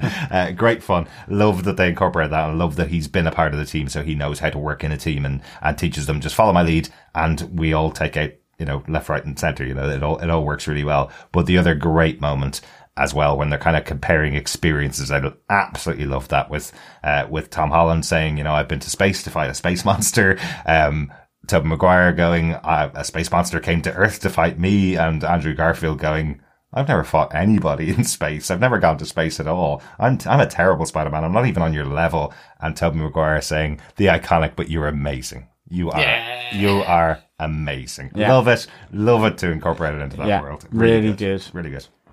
I just I, the whole thing was just fantastic. But we see the, the the beatdown. The beatdown happens. They get they get they learn their lesson to trust in each other and trust in their spider sense. Everything starts to work together. We see Ned come in. We see MJ come in. The the plan kind of starts to work, and it does work then. Hmm. And the reintroduction of Doctor Strange, and then it, it's all We've going stuck great. in the mirror dimension for hours and Yeah. days on end. Poor Doctor hanging upside know. down. I did like how Peter managed to essentially use math to stop Doctor Strange. that was That was fun. pretty cool, actually. That was that was a nice nerdy thing to do. Yeah, I love It's that. like, oh my god, it's just geometry. Yeah, exactly. Um, but it kind of all culminates in the the end battle, which is Green Goblin, Mm-hmm. yeah, and it won't happen. This is the one where Tom Holland should get at least an Oscar nom, Academy Award nom for ah. his role as Peter Parker. It won't happen, but like you can see the emotion and the like the the the that's not gonna happen. But John's still laughing because he knows Academy members do not sit through 15 minutes of genre movies. There's no way they would. Get Oh to yeah, no, it will never, movie. it will never Not happen. But chance. like, because the overall just intensity and passion and emotion on Tom Holland's face as he beats down Willem Dafoe, and on top of that, then the sound as the cracks, Mm-hmm. and just the choice of the angles because it's all. A lot of the shots are taken from below, of say where it would be Willem Dafoe's looking up at Tom Holland as mm-hmm. he is beating down. It's uh, it's like off the center essentially, but it was just so visceral as it continues to cut, cut, mm-hmm. and then taking the glider mm-hmm. and replicating the death of the Goblin from Spider-Man One on being uh, basically impaled on his glider Yeah. taking that as well, like, and then seeing Maguire step in. Just this again for me, it was just, Ah, guys. I know I'm just, I'm gonna continue just kind of Gushing. saying gushing on this film because it was just that. It was seeing like Tobey going, "No, you can't do this. You can't take that next step. You can't take your life." Exactly. And it's not just, of course, a reference to Spider-Man 1. It is, that's how Aunt May was killed, was because the glider hit her. So, um, so he is using the weapon that killed Aunt May Yeah. to try and kill Green Goblin. It would have pushed him over the edge. But, um, but yeah, you're right. That is a- it's a great moment, a great ending to all of these battles. And Doctor Strange coming back, um, to this world to basically close down the possible, close down everything and send all of them back to their, uh, to their respective multiverses is how the big CGI extravaganza ends, let's say, um, Yeah. at the end of this movie. Um, I love how much Stephen Strange cares for Peter Parker. I love that that's Yeah. incorporated into the movie. You know, he's he's considered to be, as we've always said, a very arrogant kind of character that doesn't have very many friends.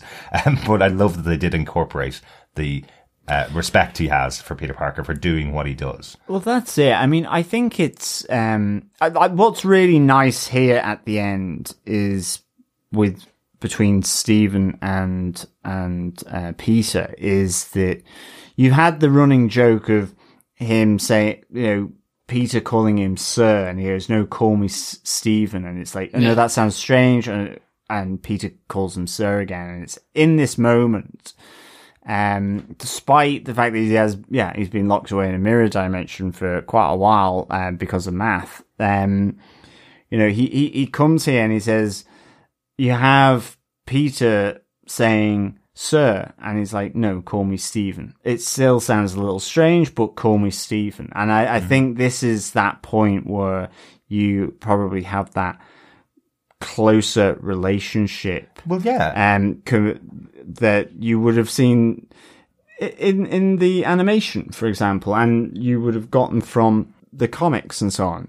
But it, I think this is Uh, for me. It's just I'm always like so happy when I see these two characters together Yeah. because a they're both you know my Doctor Strange my favorite, but Spider Man, you know, is, is absolutely up there. I love it, it. It really just reminds me of just how phenomenal Ditko was, oh, yeah. and to to effectively these two characters, uh, in effect, are kind of like both extremes of the spectrum in many respects in terms of age in terms of you know one's a medical doctor one's a, a school student mm-hmm. but they both have this idea of of of, of learning and, and all this kind of stuff that kind of is where they they go because Tom Holland is that personal guy. It is that Stephen is much more detached but they kind of come together because they deal in the neighborhoods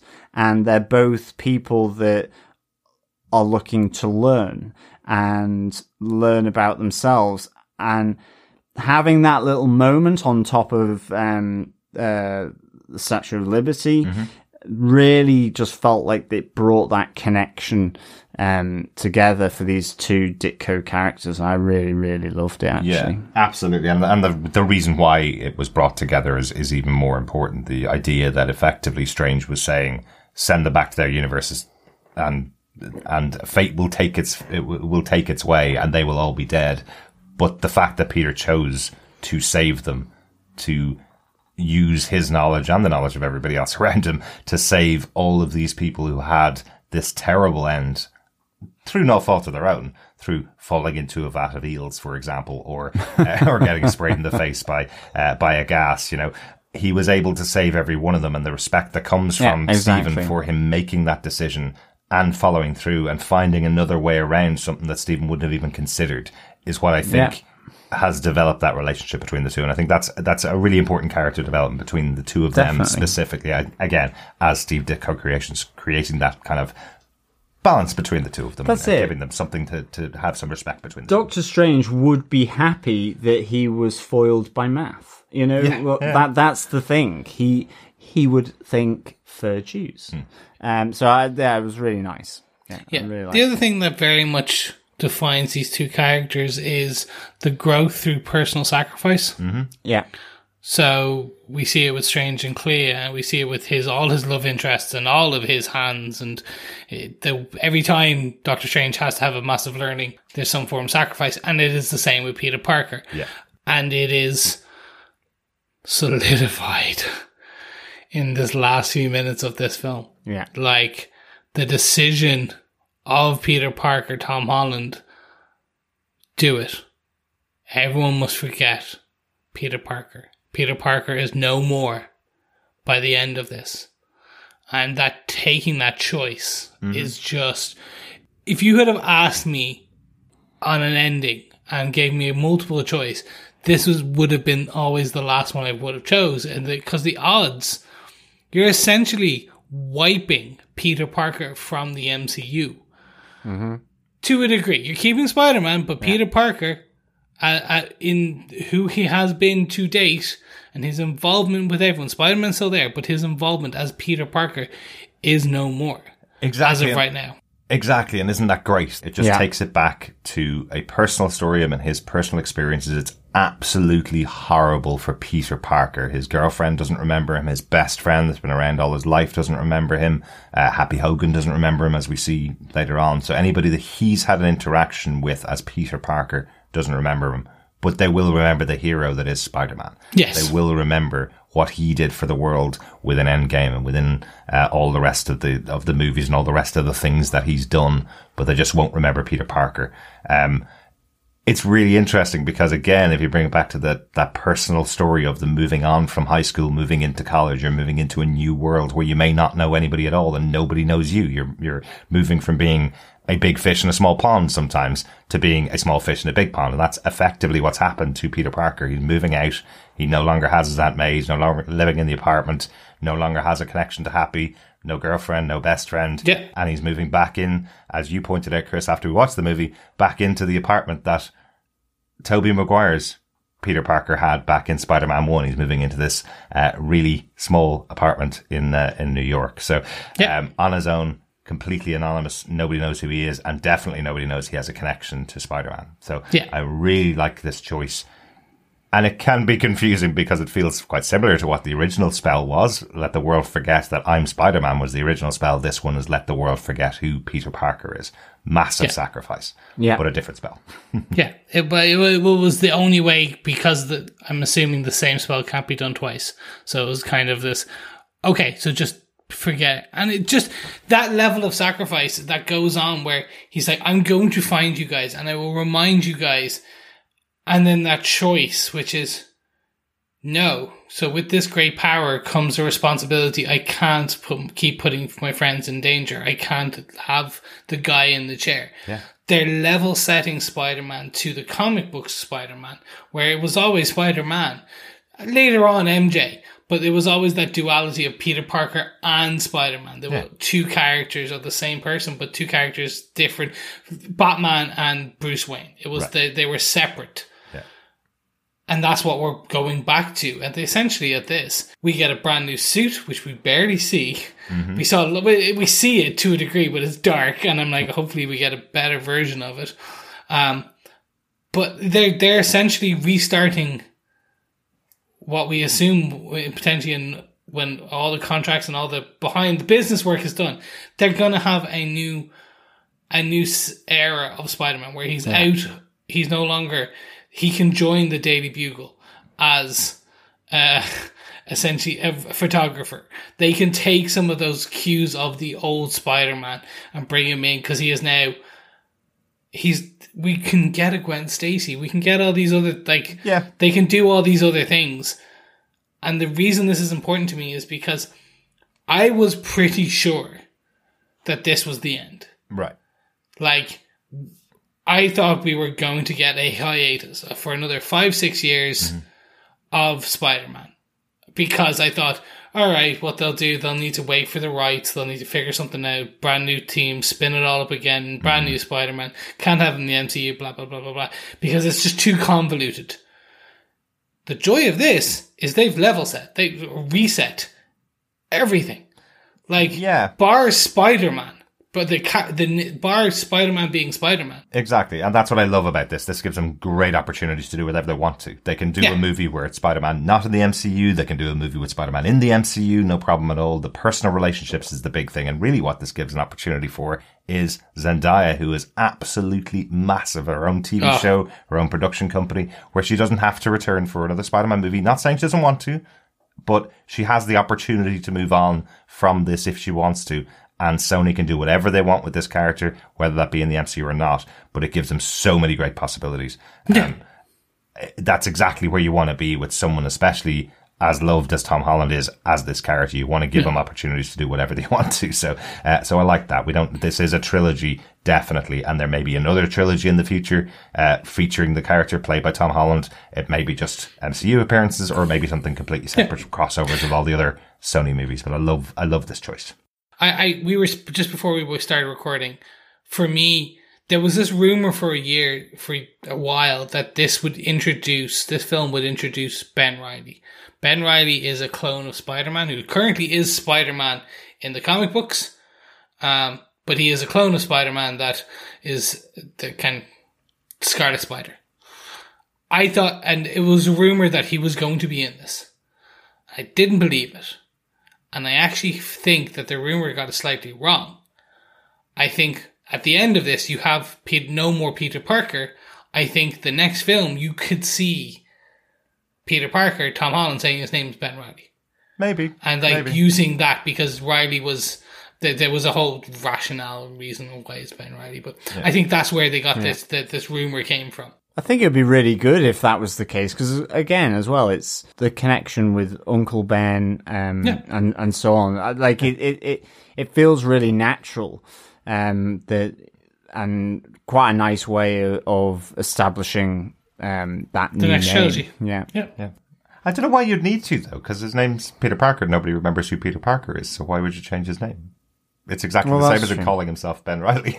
Nobody knows. It's who true, there is multiple Chris Joneses out there in the world. Exactly. But actually, oh, for now, because we we are much like Highlanders, Mm-hmm. we have to kind of keep battling until there is just but one of one us, Chris Jones, one Chris right. Jones, and then I have all that power. Th- But that's it. The one thing I was wondering about the spell is does it also like lead to the written word in that there's this entire school going who who's Peter Parker yet they've got a record on him. They probably it probably will. It's magic. It, you see, like the, the the written word just disappears like ash. Yeah, there could be that element like in the, you know, historical record of library cards or whatever. I don't know, but If I mean you want to know a little bit more about how that works, I recommend you go and read um, the brand new series Devil's Reign in uh, from Marvel, which uh, which kicks off with a story about uh, Kingpin and a character who has wipes themselves from other people's Well, memories. is so true. Uh, that does tell you how um, the written word is dealt with in the MCU when someone's Oh, uh, nice. someone is, Okay. is wiped from, uh, But- from all Okay. that. So yeah, uh, exactly. Oh, okay, yeah, yeah, that Exactly. one. Don't want to that spoil it. one, You guys have a you guys have a read. It's only brand new. The first issue's just come out I uh, have last it. week, but it's really really good. And John obviously doesn't even remember because it's I- been wiped from his memory by Doctor Strange. I have read that comic, so there is that way. But again, I just thought that was mine. I, I hadn't caught how the the written form was dealt with. I will tell you after the podcast. Uh, I guess no point in spoiling a book that's only just come out. Uh, first issue Exactly. just came out a couple of weeks ago, uh, and a brand new book with lots and lots of connections going on, but a really good, uh, really good tie-in really to uh, Spider-Man: No Way Home as well. Um, will we talk about just some of the post-credit scenes, just some of the extra things uh, that Please happened the do. movie? So the very first one, it's Venom.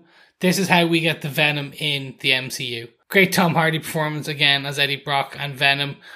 Just being those two people, if it's huge amounts of fun. And then he's zapped back to his own universe. We'll get in, we'll, we'll understand why in Venom 3, uh, or kind of one of the other multiversal ones. But a piece of the symbiote uh, is left behind. Yes, a really interesting one, isn't it? Um, that again could lead to something in a Spider-Man Four, I guess. Uh, that that could turn into the Venom suit, couldn't it? Yeah, I, I think that's very much because it was int- it was very uh, interested in Peter Parker at the initial part and the, the Spider Man. So interested to see where that goes, and it's a nice one. It's just it will probably be something small, Yeah. um, and we just then get a new Venom. Yeah, and, Yeah. and weirdly ties in with uh, Venom Let There Be Carnage, um, because yeah, we haven't seen uh, Tom Hardy and Tom Holland in any movies together, so it's Yeah. interesting how it ties in there. Yeah, no, it was good. It was good fun. It was good fun. The Yeah. first post credit, uh, really enjoyed it. Loved Tom Hardy as Venom. Mm-hmm. Um, oh, well, not, but whatever his name is. Um, but yeah, really, really uh, enjoyed that. It was good. The Lethal Protector. But then we get the second one, and I am not going to take this. I've just gushed for the last hour and a half about my massive film. John, do you want to tell us about the the, the, the second post credit scene? Uh, I wasn't expecting it to be honest at all. I mean, I was probably expecting a, a second post credit, but effectively getting Multiverse of Madness trailer uh, Uh-huh. in here, um, and I, I I think the big thing for me is the notion that it's not Wanda that causes it. Um, it seems to be that things continue to develop after the end of this movie. Um, and you, you, you have actually that's that nice little sequence of um, Stephen Strange walking through saying, "I wasn't expecting this." Um, and him actually going to Wanda for advice. Uh, she seems Yeah. to be in a pretty good place, to be honest. I think she's picking apples or, or whatever Scarlet Witches do, I guess. Maybe it's the poisonous apple, um, or something. And, or, or it's, or it's, you know, leg of frog and tail of newt or whatever that she's, Core of uh, apple. you know, core of apple. So that was really interesting surprise for me. I am so pleased that um, Strange uh, Supreme was in there from What If, um, or it seems like him anyway, with the the muted colors. Um, because with Sam Raimi on board, his horror pass it just felt nicely dark, muted, Yeah. um, atmospheric, and Mordo with dreads was cool. Um, so it's really good to see um, Mordo back as well. And we do get the one-eyed monster um, with his tentacles. Are these the ones that we've seen in What If?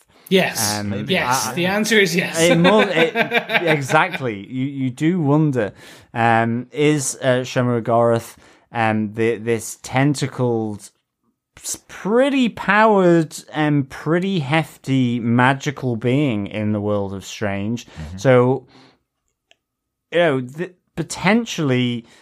Uh, I really want to see just how they use this because I mean it's an odd creature. How do you get that across to audiences?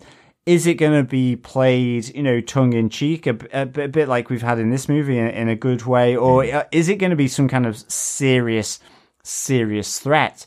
Uh, But it, it seems like Mordo is part of this. Interestingly enough, though, it is Mordo with dreads, and I was saying that's cool, assuming it's the same Mordo from that universe, because he is with Strange Supreme, who is from a different universe. so this is the other great thing about it. I'm kind of looking at characters going, "Oh, it's awesome, Mordo with dreads."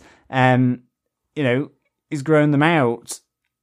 And I'm going, but this could just be a completely different universe. He might not even be seeking to reduce the number of sorcerers on the planet because No. it could be a different Mordo with a different reason for being. I love it. We have learned nothing from the Spider-Man No Way Home trailer. We uh, we, we are still going to speculate on a trailer for a movie out in a year and a half's time. Uh, even though a, a a wink was cut out of the Spider-Man No Way Home trailer and changed the entire uh, entirety of the con- of the concept of what we thought was going to happen for Doctor Strange. But we'll still speculate. Apparently, Oh, it is 100% because my speculation is that they're pulling in all the different Sorcerer Supremes. The, the like, and essentially Mordo is Sorcerer Supreme in his universe. Uh, the, the Sorcerer Supreme is uh, the, the evil Doctor Strange is his one, so they pull him in. They're pulling in multiple different uh, the sorcerers in order to try and save the multiverse. All of the different. But the interesting thing, if there is a continuity there, well, then currently He's in Strange little thing. Supreme is looking after and making sure that the end of the multiverse doesn't actually happen from Ultron and from uh, Killmonger. So is it even him? Um, I You- don't know. unless- Or are we going to get a really nice little thing where in a mirror dimension there's going to be two little characters fighting it out or suspended? I because that would be really if quite they awesome. do that, I want to hear the, like that really high pitch. or it could just be a wonderful way to reintroduce Killmonger and Ultron back into the universe. That'd oh be my kind of god! yeah. uh, any final notes uh, to go through for the episode, guys? None from me. I think we have to make reference to the fact that MJ falling off the building, um, which in the trailers felt like this could be the Gwen Stacy moment for uh, Tom Holland. This could be the fact that his girlfriend dies and he can't save her, and that she is saved by Andrew Garfield in that in, in that scene. Yeah. Another great emotional moment for uh, for the Andrew Garfield version of Peter Parker. I thought that was fantastically done as he jumps out from beneath uh, Tom Holland, who couldn't have saved MJ. I thought that was a great scene. Uh, we just didn't get the chance to talk about in the episode. Anything else? Uh, very quickly, just the um, figures that are in the sky during the incursion. Um, at the end, uh, there's hundred percent people there. Like I, there's silhouettes abound. Uh, we did not have our phones during the screening and could, or, or at the end of the screening to We wouldn't time. have been filming the, the No, uh, the uh, movie, sorry, of excuse me. I did not mean filming. In to take a note of kind of. So there are probably additional notes as well, and there's Easter eggs galore in this film. Well, I thought one was an ostrich. It had a very long neck. No, but that we we figured this out after the screening that it wasn't a long neck, it was a staff. Mm-hmm. But I think there was a load of different. There was definitely some winks and nods to other. Most Multiversal characters. Most definitely Of winks and nods. Absolutely, absolutely, and and the fact that we did get a reference to WandaVision, the actual TV show from uh, from Doctor Strange, mentioning Westview to um, to uh, Wanda in the trailer for uh, Multiverse of Madness, the the fact that we do get possibly the Sorcerer Supreme from What If, um, it does make me think that that what we were seeing up there when people get the chance to pause it when they have it at home on home viewing or have seen it ten times in the cinema. Um, those are going to be characters fro- that we may have seen in What If or in the Yes. in in, in Loki uh, that will appear there. I'm sure I saw Ice Giant Loki uh, up and up there in the sky, but it was up up there for just a couple of seconds, and we couldn't pause it in the cinema, or Yeah. the rest of the patrons Think would be Boy, angry. projector man, can you stop it for a second? Yeah, Pac-Man was there. But there we have it, ladies and gentlemen, boys and girls, fellow defenders, and everyone in between. We have come to the end of this podcast because we have to do one more thing before we get to feedback. Derek, do you defend Spider Man No Way Home? Yep, I absolutely defend it. Fantastic, best of the live action Spider-Man movies, and almost up there with the Spider-Verse as the best of the uh, of the Spider-Man movies so far. Absolutely loved it. A great send off for Tom Holland if it's the last of his Spider-Man movies, but also a great platform to have more Tom Holland Spider-Man movies or more MCU Spider-Man movies. Uh, really, really good job from the writers here. Excellent. Johnners, do you defend Spider Man No Way Home? I really do. Loved uh, loved this movie.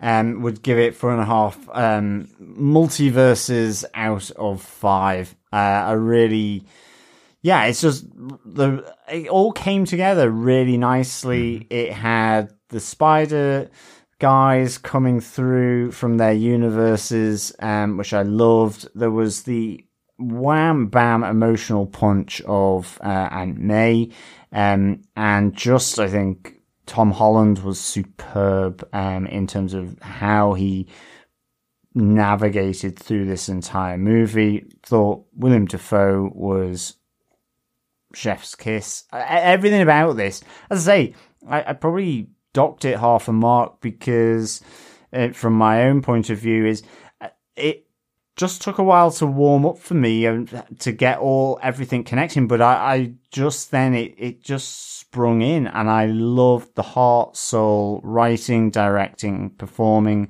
Everything around this, um, so I absolutely do defend um, Spider-Man: No Way Home. Fantastic. Chris, uh, do you defend this movie? Of course I do. There's no if, buts, or maybes, or uh, anything in between. Um, I'd be up there. I'm up there. I am up there. This is my favorite Spider-Man film, just below Spider-Verse. Just below. Uh, and I say in any given day, this could overtake or just drop the first. The, it, it's we'll call it almost joint first, but as right now, Spider Verse is still my favorite. Um, just for what it does, the nostalgia factor, the the the giving each of the different Spider Men a fitting end and a fitting closure to each of their storylines, even more so than what we got in their previous films for the other two Spider-Men. Um, giving the villains, giving giving Doc Ock a second, um, kind of comeback moment, rehabilitation moment, just beautiful, and for everything else in between. I will still always gasp at that death of Aunt May and everything else. It's going to be tough rewatching. My only hope is maybe a February release on Disney Plus. 45 days, maybe. Um, but I, I'd say more than likely it'll probably just end of Feb. Um, they, they may even hold it a bit longer to give it a bit more time in the cinema over Christmas. Um, but there you go. There, those are our thoughts Good stuff. Spider Man No Way Home. But do you know what? Some of you have thoughts. And some of you have gone over to facebook.com slash group slash TV podcast industries to give us your feedback there. First up, we have some feedback from Sandy Resendez, who said, Can't wait to hear your thoughts. I really enjoyed it. I know a lot of people will say it was all fan service. I'm here from that. I never expected Andrew and Tobey to be in there as long as they were. Mm-hmm. And I thought William Dafoe was great. He seemed to pick up right where he left off. I loved Spidey's classic costume at the end. Lastly, Matt Murdock. I know it was quick, but it was all I needed. Anyway, I thought it was great. Not sure I'd rewatch this one over and over like I do with the other Marvel movies, but I did really enjoy it, and it was everything I expected and wanted. Yes, I'll take it back because I briefly went over it. The Spidey suit at the end, that more luminous blue and kind of the shiny red, just fantastic. Um, and I really just want a better view on that, and I'm hoping kind of in the next two to three weeks, uh, whereas they start to give a bit more kind of additional imagery because the, the a lot of the storylines and everything will have already got out there.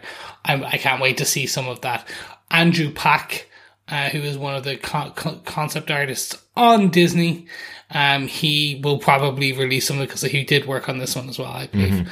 Um, so he usually after a while starts to introduce some of what their concept art out onto Instagram and stuff, and it's beautiful. Excellent. Thanks, thanks so much, Sandy, for Yeah. feedback. Yeah, really, really good to hear from you. And you're totally right. I know people might say this movie was fan service, but we're here for that. We're fans, Yeah. right? So who cares? Yeah. Yeah, exactly. Yeah, thanks, Sandy, for the feedback. Dan Lee says, comedy, emotion, action, nostalgia. This has it all. I've seen it twice now, and it's way up there with my favourite Marvel films. The small cameo from Mr. Murdock was fantastic and made me very excited for a future Daredevil series. The cynical part of my brain is wondering if Sony has made everyone forget about Peter so they can yank him out of the MCU if need be, but I hope that's not the case. I found the Venom tease interesting as they can literally go anywhere with that character now, and the Multiverse of Madness teaser looks suitably nuts with a nice nod to the What If Doctor Strange episode. Yes, indeed, Dan, it does look suitably nuts, does Multiverse of Madness.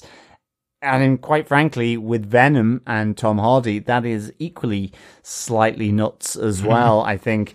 Um, but yeah, the, the two end credit scenes were just really, really good.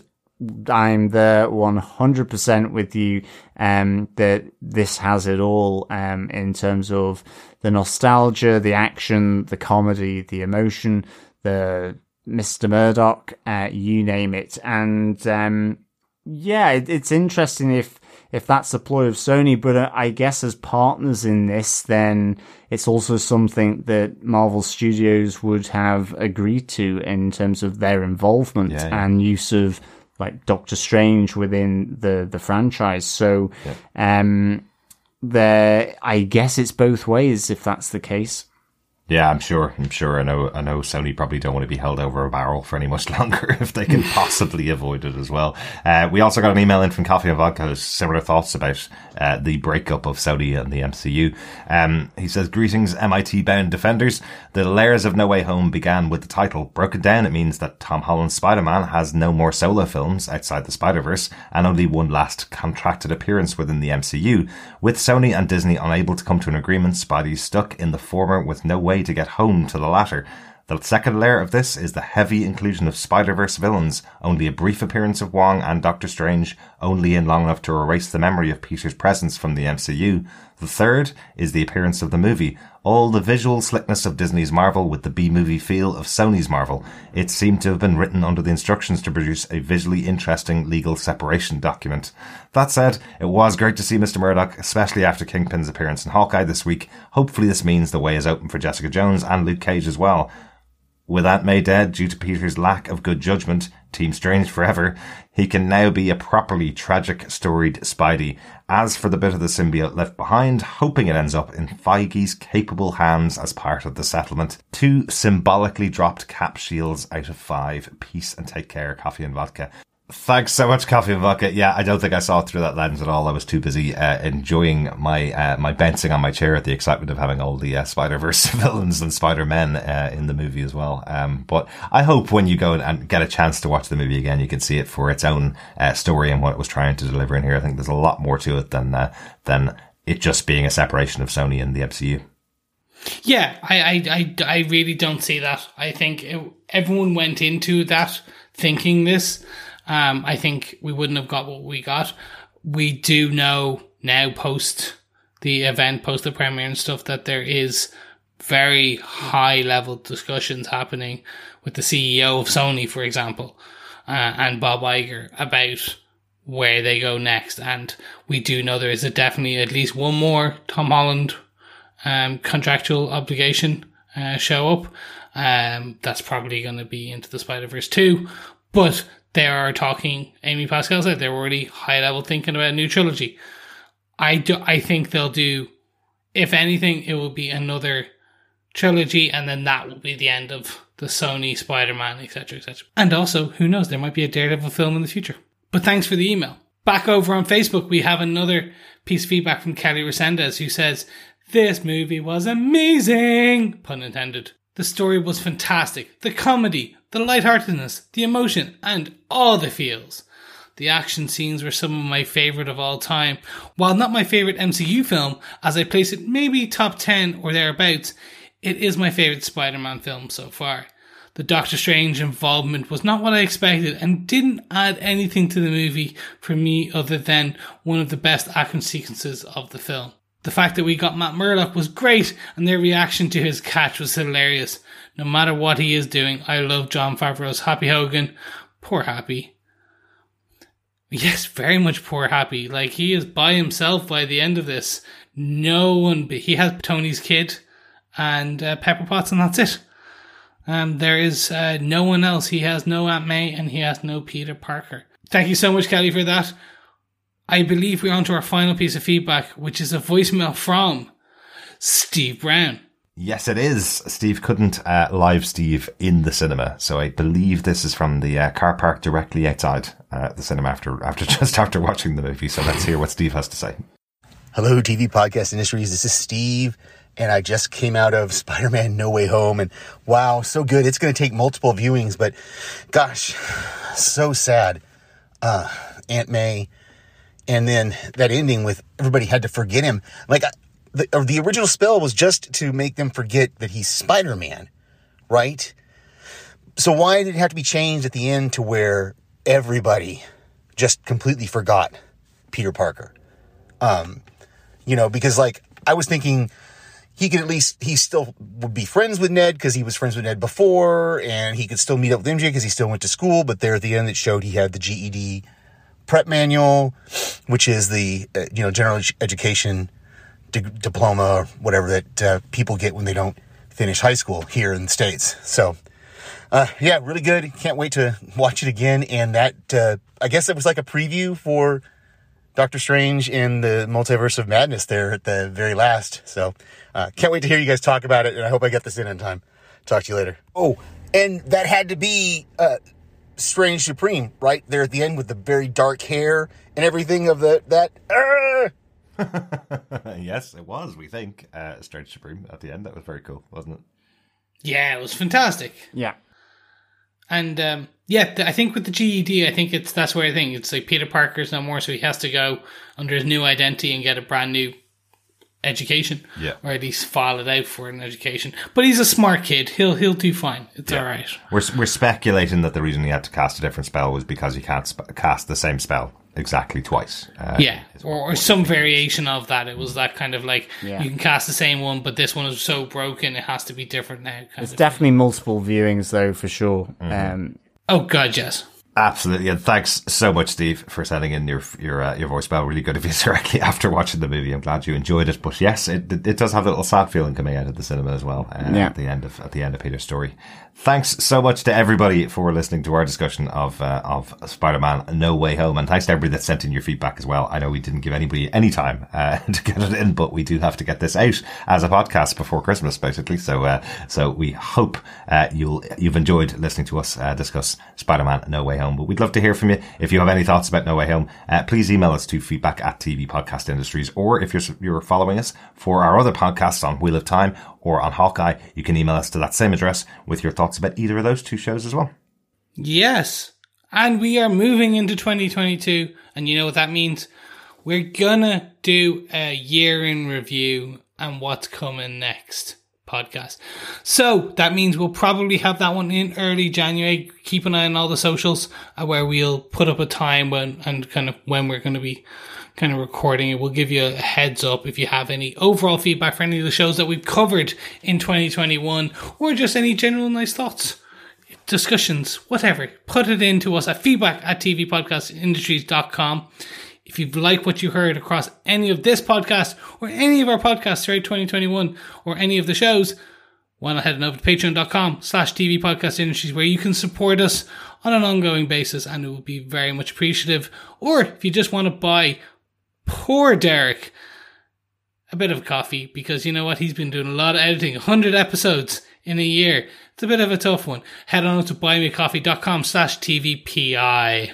Absolutely. And thanks once again to everybody that supported us throughout this year and shared our podcast and commented on us and joined our Facebook group and, and, uh, and fed back to us all their thoughts uh, about these wonderful shows and movies that we've been covering. We will be back in the MCU next year. I think uh, the next MCU movie is Doctor Strange, the Multiverse of Madness, which has been pushed out. I think we're, we're looking at May uh, for that Yep. movie, isn't that right? Yeah, that's that's right. Yes, thank you so much for being here. And remember, Spider Man, Spider Man does whatever a spider can. Yes, thank you so much, fellow defenders, for joining us. Lovely chatting with you about the movies. Uh, speak soon. Bye. Bye.